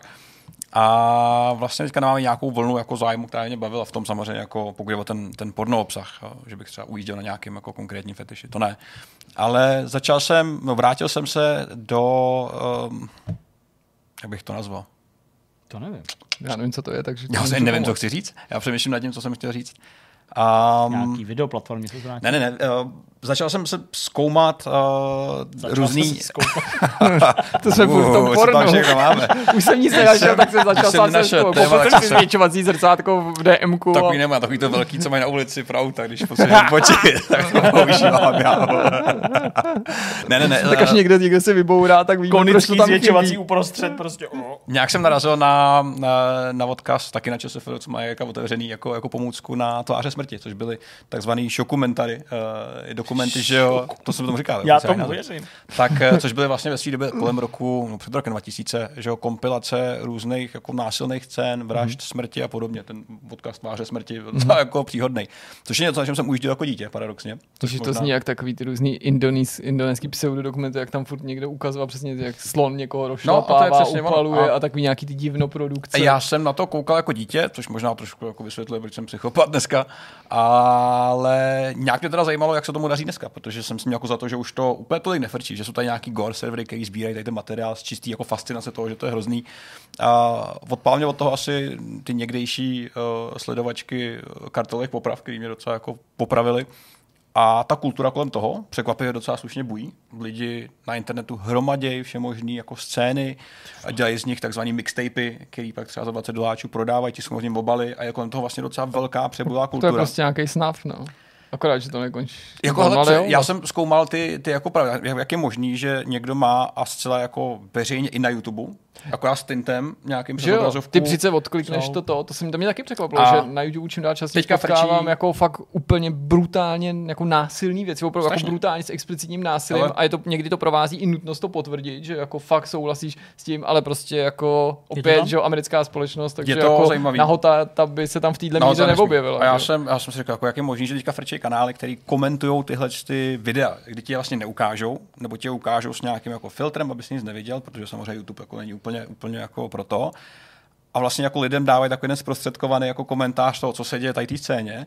Nedej bože, tam ukazují fakt jako násilí, násilí na dětech. A já jsem řekl, jak je možné, že tady to jako vlastně projde. A ukázalo se, že třeba v Americe, no v drtí většině Ameriky, je třeba i legální vlastnit uh, záběry, kde někdo ubližuje dětem. Že to je zcela legální. A říkáš si, sakra, to je docela hrozný, ne? Jako, že to jenom jako dokazuje jako víc, jak moc je to zvrácení, když si jako odkázal na tu nahotu a podobné hmm. věci. A takový jakohle věci tam může někdo vlastně. Takže když jsem jako víc zabrouzdal na Redditu, kde tady to má jako svoje hnízdo a zdroj, tak jsem si říkal, sakra, to je, to je úplně příšerný. Jako jak, se, hmm. jak jsme se absolutně jako úplně jako totálně vomleli, že už jsme imunní. Chápu, že tam je taková ta fascinace toho, že to je prostě jako hnus a, a lidi jako zkoušejí, co vlastně až jako jde, kam až jde zajít, ale je to teda jako příšerný, ale ještě větší, nebo to nejlepší na tom, co mě tom vlastně zajímalo nejvíc, tak je ta produkce. To, co lidi vlastně jako udělají pro to, aby hromadili, aby hromadili ty materiály, jsou lidi, kteří vysloveně říkají, hele, já jsem jediný na světě, kdo má tohle z toho video. A kolem toho vznikne takový ten jako urban legend, eh, urbanová legenda, jak by někdo řekl. A vlastně je to vlastně, tam vznikají celebrity na té úrovni. Celebrity, producenti, core mixtapeů, který za to cashují docela velký peníze a jsme tam říkají animozity mezi nimi. A se osvědčují, že ty jsi mi ukradl tohle to video a ty si ukradl tohle to a říkám, wow, to je docela jako, jako hrůzný svět. Ne, nekoukal jsem na ty videa, to už dávno jako, jako za mnou, už nejsem ten silák, eh, to dítě, který to prakticky snášel, si jde mnohem líp, protože mi přišlo jako zábavný, nebo nezábavný, ale takový jako, že OK, jsi o to vzdálený. Dneska si zatím to utrpení jako dokážu si představit. Takže Tady to bylo dost jako, jako celkem pěkný proniknutí do světa, ve kterém bych nechtěl být. A jsem rád, že žiju ve své naivní bublině toho, že je všechno v pohodě, že se nikdy nic neděje a že v mém okolí jako lidi netrpí, tak jako trpí očividně někde ve světě, kde to je fakt jako příšerné. A asi to nebylo doporučení. Nebylo to doporučení, bylo to konstatování toho, co jsem zažil. jo, to bylo jenom jako, jako, abyste věděli. No tak jenom odlehčit, protože ne, ne schodit, ale že to bylo jako jo, jo, temné, a, a, a, budu temné a těžké. Takže to bylo tohle a nemám už nic dalšího, mohl bych komentovat nějaký videa, nemám nic, takže jako. Já jsem měl dva filmy, protože samozřejmě nastoupili jsme naplno do pracovního procesu, tak eh, období eh, prostě trávení času se s filmy a seriály, tak jak jsem to měl během Vánoc, to je samozřejmě pryč. Neobjevil jsem nic nového, dokoukal jsem nějaký reality show, tím vás zatěšovat nebudu. A viděl jsem vlastně dva filmy, které pro mě nebyly nový. V obou případech jsem je skoro zapomněl, ve smyslu toho, o čem budou, takže, nebo ne o čem budou, ale jak jako přesně se ten příběh vyvíjí, což je vždycky takový docela příjemný, protože mm-hmm. to je skoro jako vidět to poprvé, ale zároveň do toho jdete s určitým už očekáváním nebo přesvědčením, že se vám to bude líbit. Ani v jednom případě jsem nebyl zklamaný, přestože jak koukám, první film nemá vysoké hodnocení a druhý má skoro stejný 65 a 63. Ten první film a to je zajímavé, hele, oba ty filmy vlastně točili španělský režiséři, říkám to správně, Guillermo del Toro Španělska, ne, ten je z Mexika a tenhle ten, ten je ze, ze Španělska. Kdo, Cuaron? Ne, Rodrigo Cortés, ten je Cortés. ze Španělska skutečně. Cortés. Uh, ale jsou to vlastně jako americký filmy, já chápu, že by se dali nálepkovat jinak, ale je to jakoby taková ta americká drahá produkce. Ten první film, to je thriller, lomeno horror, romeno drama, souhlasím s tím popiskem na ČSFD, protože to není jednoznačný drama ani jednoznačný horor, který se jmenuje Červená světla, já jsem ho aspoň tak znal pod tímto názvem, ale v televizi šel pod názvem Varovná znamení, takže jsem vůbec dřív nechápal, co to je, když jsem to našel v programu. A pak jsem si vybal, že ten film vlastně existuje. To není film, který hmm. bych hledal, ten si spíš našel mě, protože já jsem úplně zapomněl, že jsem ho v podstatě viděl. Hrajou v něm samý dobrý herci, aspoň z mýho pohledu, jako je Sigourney Weaver, jako je Robert De Niro a Cillian Murphy, čte se to tak? Mm. Cillian Murphy. Cillian Murphy. Uh, je to příběh uh, vědců, uh, kteří působí na univerzitě, učitele, kteří rozkrývají nejrůznější podvody uh, spojený s parapsychologickými fenoménama, nevysvětlitelnými událostmi, jinými slovy, prostě jezdí do strašidelných domů a tak dále. Může to trochu připomínat, že zápletku Conjuringu, mm. ale je to, je to jiný, zdaleka jiný a snaží se jako přijít na kloupěm fenoménům a odhalit podvodníky. Mm. O tom to zkrátka a dobře je. A jedním z těch podvodníků má být Robert De Niro jakýsi super talentovaný médium v tomto světě, který prostě v 70. letech měl být strašně slavný, pak se po nějaký nehodě stáhnul ze scény a teď přítomnosti toho filmu se vrací a ta Sigourney Weaver, která hraje tu mentorku, tu, tu, tu profesorku, odrazuje toho svého chráněnce, co to má být nějaká jako pomocná síla na univerzitě, který hraje ten Murphy, aby se na něj věšeli aby, aby prostě po něm šli, protože s tím má nějakou nepříjemnou mm-hmm. zkušenost. Nemá smysl zavředávat hlouběji do toho příběhu, prostě se mi to líbí, protože to je jako jiný než většina filmů, možná je to tou, tím španělským režisérem, Možná je to tím, že v hororových filmech příliš často nehrajou známí herci nebo takový ty jako fakt velký herci, a ačkoliv tohle není typický horor, tak si myslím, že to tomu příběhu nesmírně prospělo. No a druhý film, o tom se zmíním jenom v krátkosti, to je Tvář vody, kterou točil Guillermo del Toro, ve který hraje Sally Hawkins, Michael Shannon, můj druhý nejoblíbenější herec, Michael Douglasovi. Film jeho ten rybák, viď? Takový. Přesně tak, jo. zasazený do, do, do moderní historie. Ty jsi to neviděl, tu tvář vody? No, tvář vody určitě ne, já jsem přemýšlel. Sally, Sally Hawkins je uklízečka v nějakém tajným americkém ústavu, řekl bych, že to může být citovaný do 50. možná 60. let, upřímně řečeno, nad tím jsem se příliš ne, ne, nezamýšlel. A v tom ústavu eh, kterýmu samozřejmě eh, jako velí nějaký, nějaký vojáci, eh, se objeví nějaký no, rybí muž, vodní muž a ona se do něj zakouká a, Typický. a tak dále. A zase asi nechci prozrazovat víc o tom příběhu, protože si myslím, že ti, kdo ten film dosud neviděli, tak by neměli být ochuzení tím, že já to tady budu popisovat, o čem to je a ti, kteří to viděli, nepotřebují slyšet víc, jenom se mi to prostě líbí pro takovou tu jako oba ty filmy, pro tu jako poklidnou, znepokojivou atmosféru, klidný ale pro mě nesmírně silný herectví. To oba ty filmy vlastně spojuje, ačkoliv jsem je nevybral pro to, abych o nich jako mluvil z nějakého důvodu a hledal nějaký paralely. Ne, prostě oba se mi líbily a ano, i tvář vody se mi líbí podobně jako jiný Deltorové filmy, tím jako klouže na pomezí žánru, že je to jako trochu hmm. drama, trochu romantický, trochu thriller, trochu horor a současně trochu fantasy, podobně jako třeba Faunův labirint nebo jiný jeho jako výrazný hmm. příběhy. Má tenhle rybák něco společného s rybákem z Hellboye? Je dost podobný, víš, vlastně. No právě. Hele, řekl bych ti, že ne, Já nevím. ale možná tam je nějaký, nějaký jako. Jo, nějaký skrytý. jako Ne, ne, já vůbec netuším. Jako to. Pohodě. To já jsem tě nechtěl takhle jako tady nejistit. Ne, no asi teď nejsem jistý, jestli já jsem jako, jako u většiny filmů ve všední den, že jo, rodiče, dlouhá práce, tak jako místy trochu klimbám, musím připustit, takže pokud by se tam objevil nějaký jako průnik, tak je možný, že já bych ho Pohodě, jako dobrý. prospal. Hele, do, dobrý postřeh, že Del Toro točil, že jo, Hellboy, oba ty, ty, ty, ty, ty filmové adaptace. Nejsem si toho vědom, ale je možný, že kdybychom tady jenom klikli na zajímavosti, tak se dočteme, že jo, protože když se na to zeptal, tak mi to jako nějak cinklo, nejen kvůli té podobě, že jako vlastně mám pocit, jestli se to nějak neřešilo. Tak já to zkusím zatím najít. Dobře, no já toho nemám mnoho. Uh, pustil jsem se do čtení nové knihy, která se jmenuje Spát v moři hvězd. Je to první díl nějaký chystaný, uh, nebo ne chystaný, no vlastně chystaný, protože venku jsou, myslím, jenom dva od Kristofra Fa- Pauliniho, což je autor Eragona. Eragona začal psát, nevím, v 15, v 16 letech, použil pěkně šablonu Star Wars, tak trochu jako vykrat, ale udělal docela čtivý knihy. A tohle už je samozřejmě z doby, kdy už je dospělej a asi vyzrálejší a podobně, no a je to sci-fi, mm-hmm. není to fantasy. Uh, zatím jsem na začátku, mám asi 18% přečteno v tuhle chvíli, takže těžko soudit, ale je to něco, o čem tady určitě pak budu mluvit, až to, až to dočtu. Koupil jsem si první dva díly, nebo ty dva díly, které jsou venku, tak jsem zvědavý, jaký to bude. Takže spát moři zatím mě to nějak neštve, jenom možná trochu tam kolísá tempo víc, než bych si přál. Mm-hmm. Že jako někdy se děje úplně všechno a pak se strašně dlouho neděje vůbec nic. Jo, tak je to takový jako nevyvážený úplně, ale tím neříkám, že bych potřeboval v knihách jenom strhující tempo, to, to rozhodně ne. Tak to je jedna věc.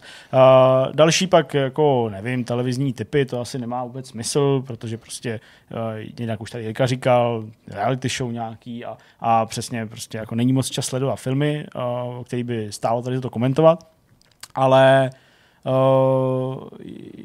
co jsem ještě chtěl?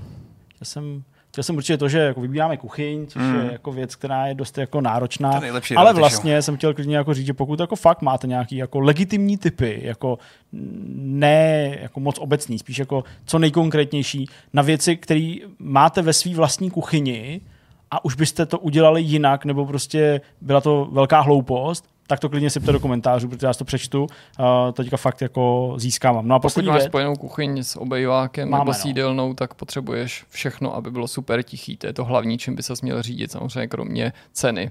No, jasně. Myčka a samozřejmě všechny spotřebiče, ale ten nejzáludnější, digestoř. Hmm. Protože je to tařvěk. Tařve hodně, ale zase na druhou stranu, Jirko, já jsem už 13 let člověk, který Hluchý. bydlí, a teď to jako který, Jsem který bydlí herní v byt- žurnalistiky. V bytech, který mají spojený jako spojený uh, kuchyně s obývákem. Takže jako třeba ta, mě to vlastně tolik jako neštve. Hele. Měl jsem různý úrovně jako hlasitosti, nebo hlasitost spíš hluku vydávajících třeba lednice. A to mě, to mě jako neštve. Když, když uh, digestoř, tak já ji pouštím hrozně málo. V jakýmkoliv bytě jsem ji pouštěl hrozně málo. Nikdy jsem ji jako nepouštěl hmm. moc. Většinou třeba jenom, když jako už 15 minut něco smažíš, tak pak už to zase začíná trochu přepalovat, tak pak je to takový jako smrad, který já jako necítím, ale, hmm. ale, to pouštím, ale vlastně jako hrozně málo tu digestor pouštím. A mimochodem, co Ono zejména v těch novostavbách, ale můžeš narazit na problém prostě s plísní a takový a to je jako důvod, proč tu digestor používat, protože no, tady, no, no to je asi debata trochu mimo vortex. Já chápu, nebo... jako rozumím, jako, že jako pára, prostě jako to, no, ale když jsi u těch digestoří, přesto tady, jako, protože teď jsem fakt jako, jako nachytřený, tak nevím, jestli to bylo v době, kdy ty jsi dělal Mhm. kuchyň, uh, ale teďka jsem koukal, že digestoř teďka normálně se dělá i jako dole, jako zabudovaná, jako na úrovni, jako na úrovni té pracovní Toho sporáku. desky. Mm. Toho sporáku. Mhm. Ten sporák je třeba rozdělený, nebo prostě a ten, a prostě ten ventilátor, ať už jako podlouhlej nebo kruhovej, je vlastně jako mezi těma plotýnkami, nebo mezi, A mezi to tím vyfukuje to, co prostorem. jde nahoru. Jo. A normálně jsem viděl i jako videa, nějaký testy. Si řovat jak kráva. Právě, že jako ani ne, ale, ale opravdu ta pára prostě z těch hrnců, který jsou jako toho, tak to prostě jde, jde dolů. No ale to jsem tady řešit nechtěl. Pánové, já jsem zjistil jednu věc. Po hrozně dlouhé době, respektive by mi to ani jako nenapadlo. A možná to víte, a možná jsem objevil Ameriku. Ale když vaší Siri řeknete Lumos, To mě nenapadlo. Tak mám to teď, tak teď to nechci mluvit? Ahoj, tati, chtěl bych ti ukázat, co chci udělat. Tak znovu. Lumos. Tak to udělá baterku. Jo, ale teď nevím, proč to nefunguje. Ticho. Lumos. Ty vole. Teď jsem byl si to zkoušet. A podle mě to nebylo, to bylo jinak to kouzlo. Počkej, ne, to je bylo to nějaký to, a Nox. Je to nějaký to o tom se nesmí- Pottera. o tom se to přece. O tom se nesmíme poučovat. Prostě Lumos je světlo a funguje to, když jsem to Já dělal. jsem si sice dělal legraci, protože mi to připomíná nějaký kouzlo z Lumos. No, Už to funguje, Jo, Ale fakt vzhledem k tomu, že to má hodně. úspěšnost jeden z pěti pokusů, tak nevím, Ale to je, lepší to je, ale slovo. tohle, pánové, tohle je typicky ahoj tati, chtěl bych něco ukázat. Tady to Protože já jsem doma měl úspěšnost prostě, no to furt svítí. Říká, já oslepený. Protože, protože ono ještě jdeš říct, že jo, jako Takhle by se měli ovládat Nox. dálkový aut, světla na- v autě, že jo, někde na dálnici. Lumos.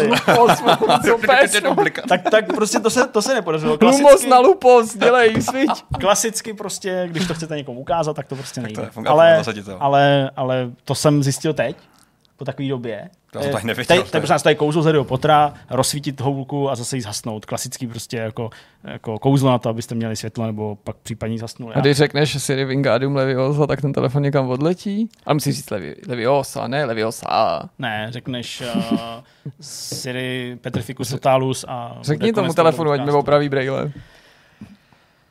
Oculus Reparo. Nic. Nic. I couldn't find any matching places. Dobře. Search the web.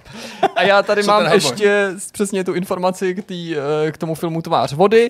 Trivia na IMDb říká, navzdory vizuálním podobnostem režisér Guillermo del Toro odmítl, že by tenhle film, to znamená Tvář vody, měl nějaký spojení s Hellboyem, ale ČSFD dodává, stejně jako Ape Sapiens Hellboye, i tady vodní tvor eh, je krmen vajíčky na tvrdo. No, vidíš, takže tak. to je přece jenom nějaký jako Na druhou stranu vajíčky na tvrdo se krmí řada lidí i tvorů, takže To je to, není až to takový překvapení. Takže to je takový jako poselství na závěr. Snad to nejsou vajíčka jeho mámy. Snad ne, to byl kanibalismus. Jako kaviár takový. Proč to jsou jako slepičí vejce? Ne, Ty kaviár, fakt kaviár, crazy, slepičí ty. kaviár, jo, aha, takhle. Uh, ještě něco? Slepičí kaviár. jsou, to jsou vejce na Je měko. zase jiný kaviár. Asi. No nic, dobrý. Máte všechno? Jo. Máme Já všechno? mám možná Tak toho jo. víc, než jsem si chtěl takže- odníst. Takže děkujeme za sledování. Mějte se hezky. Díky, že jsme se viděli. Vy se uvidíte ještě u novinek a u všeho dalšího. My se uvidíme u dalšího vidcastu a budeme se na sebe navzájem těšit. Mějte se hezky. Čau. Ahoj. Buďte dobří.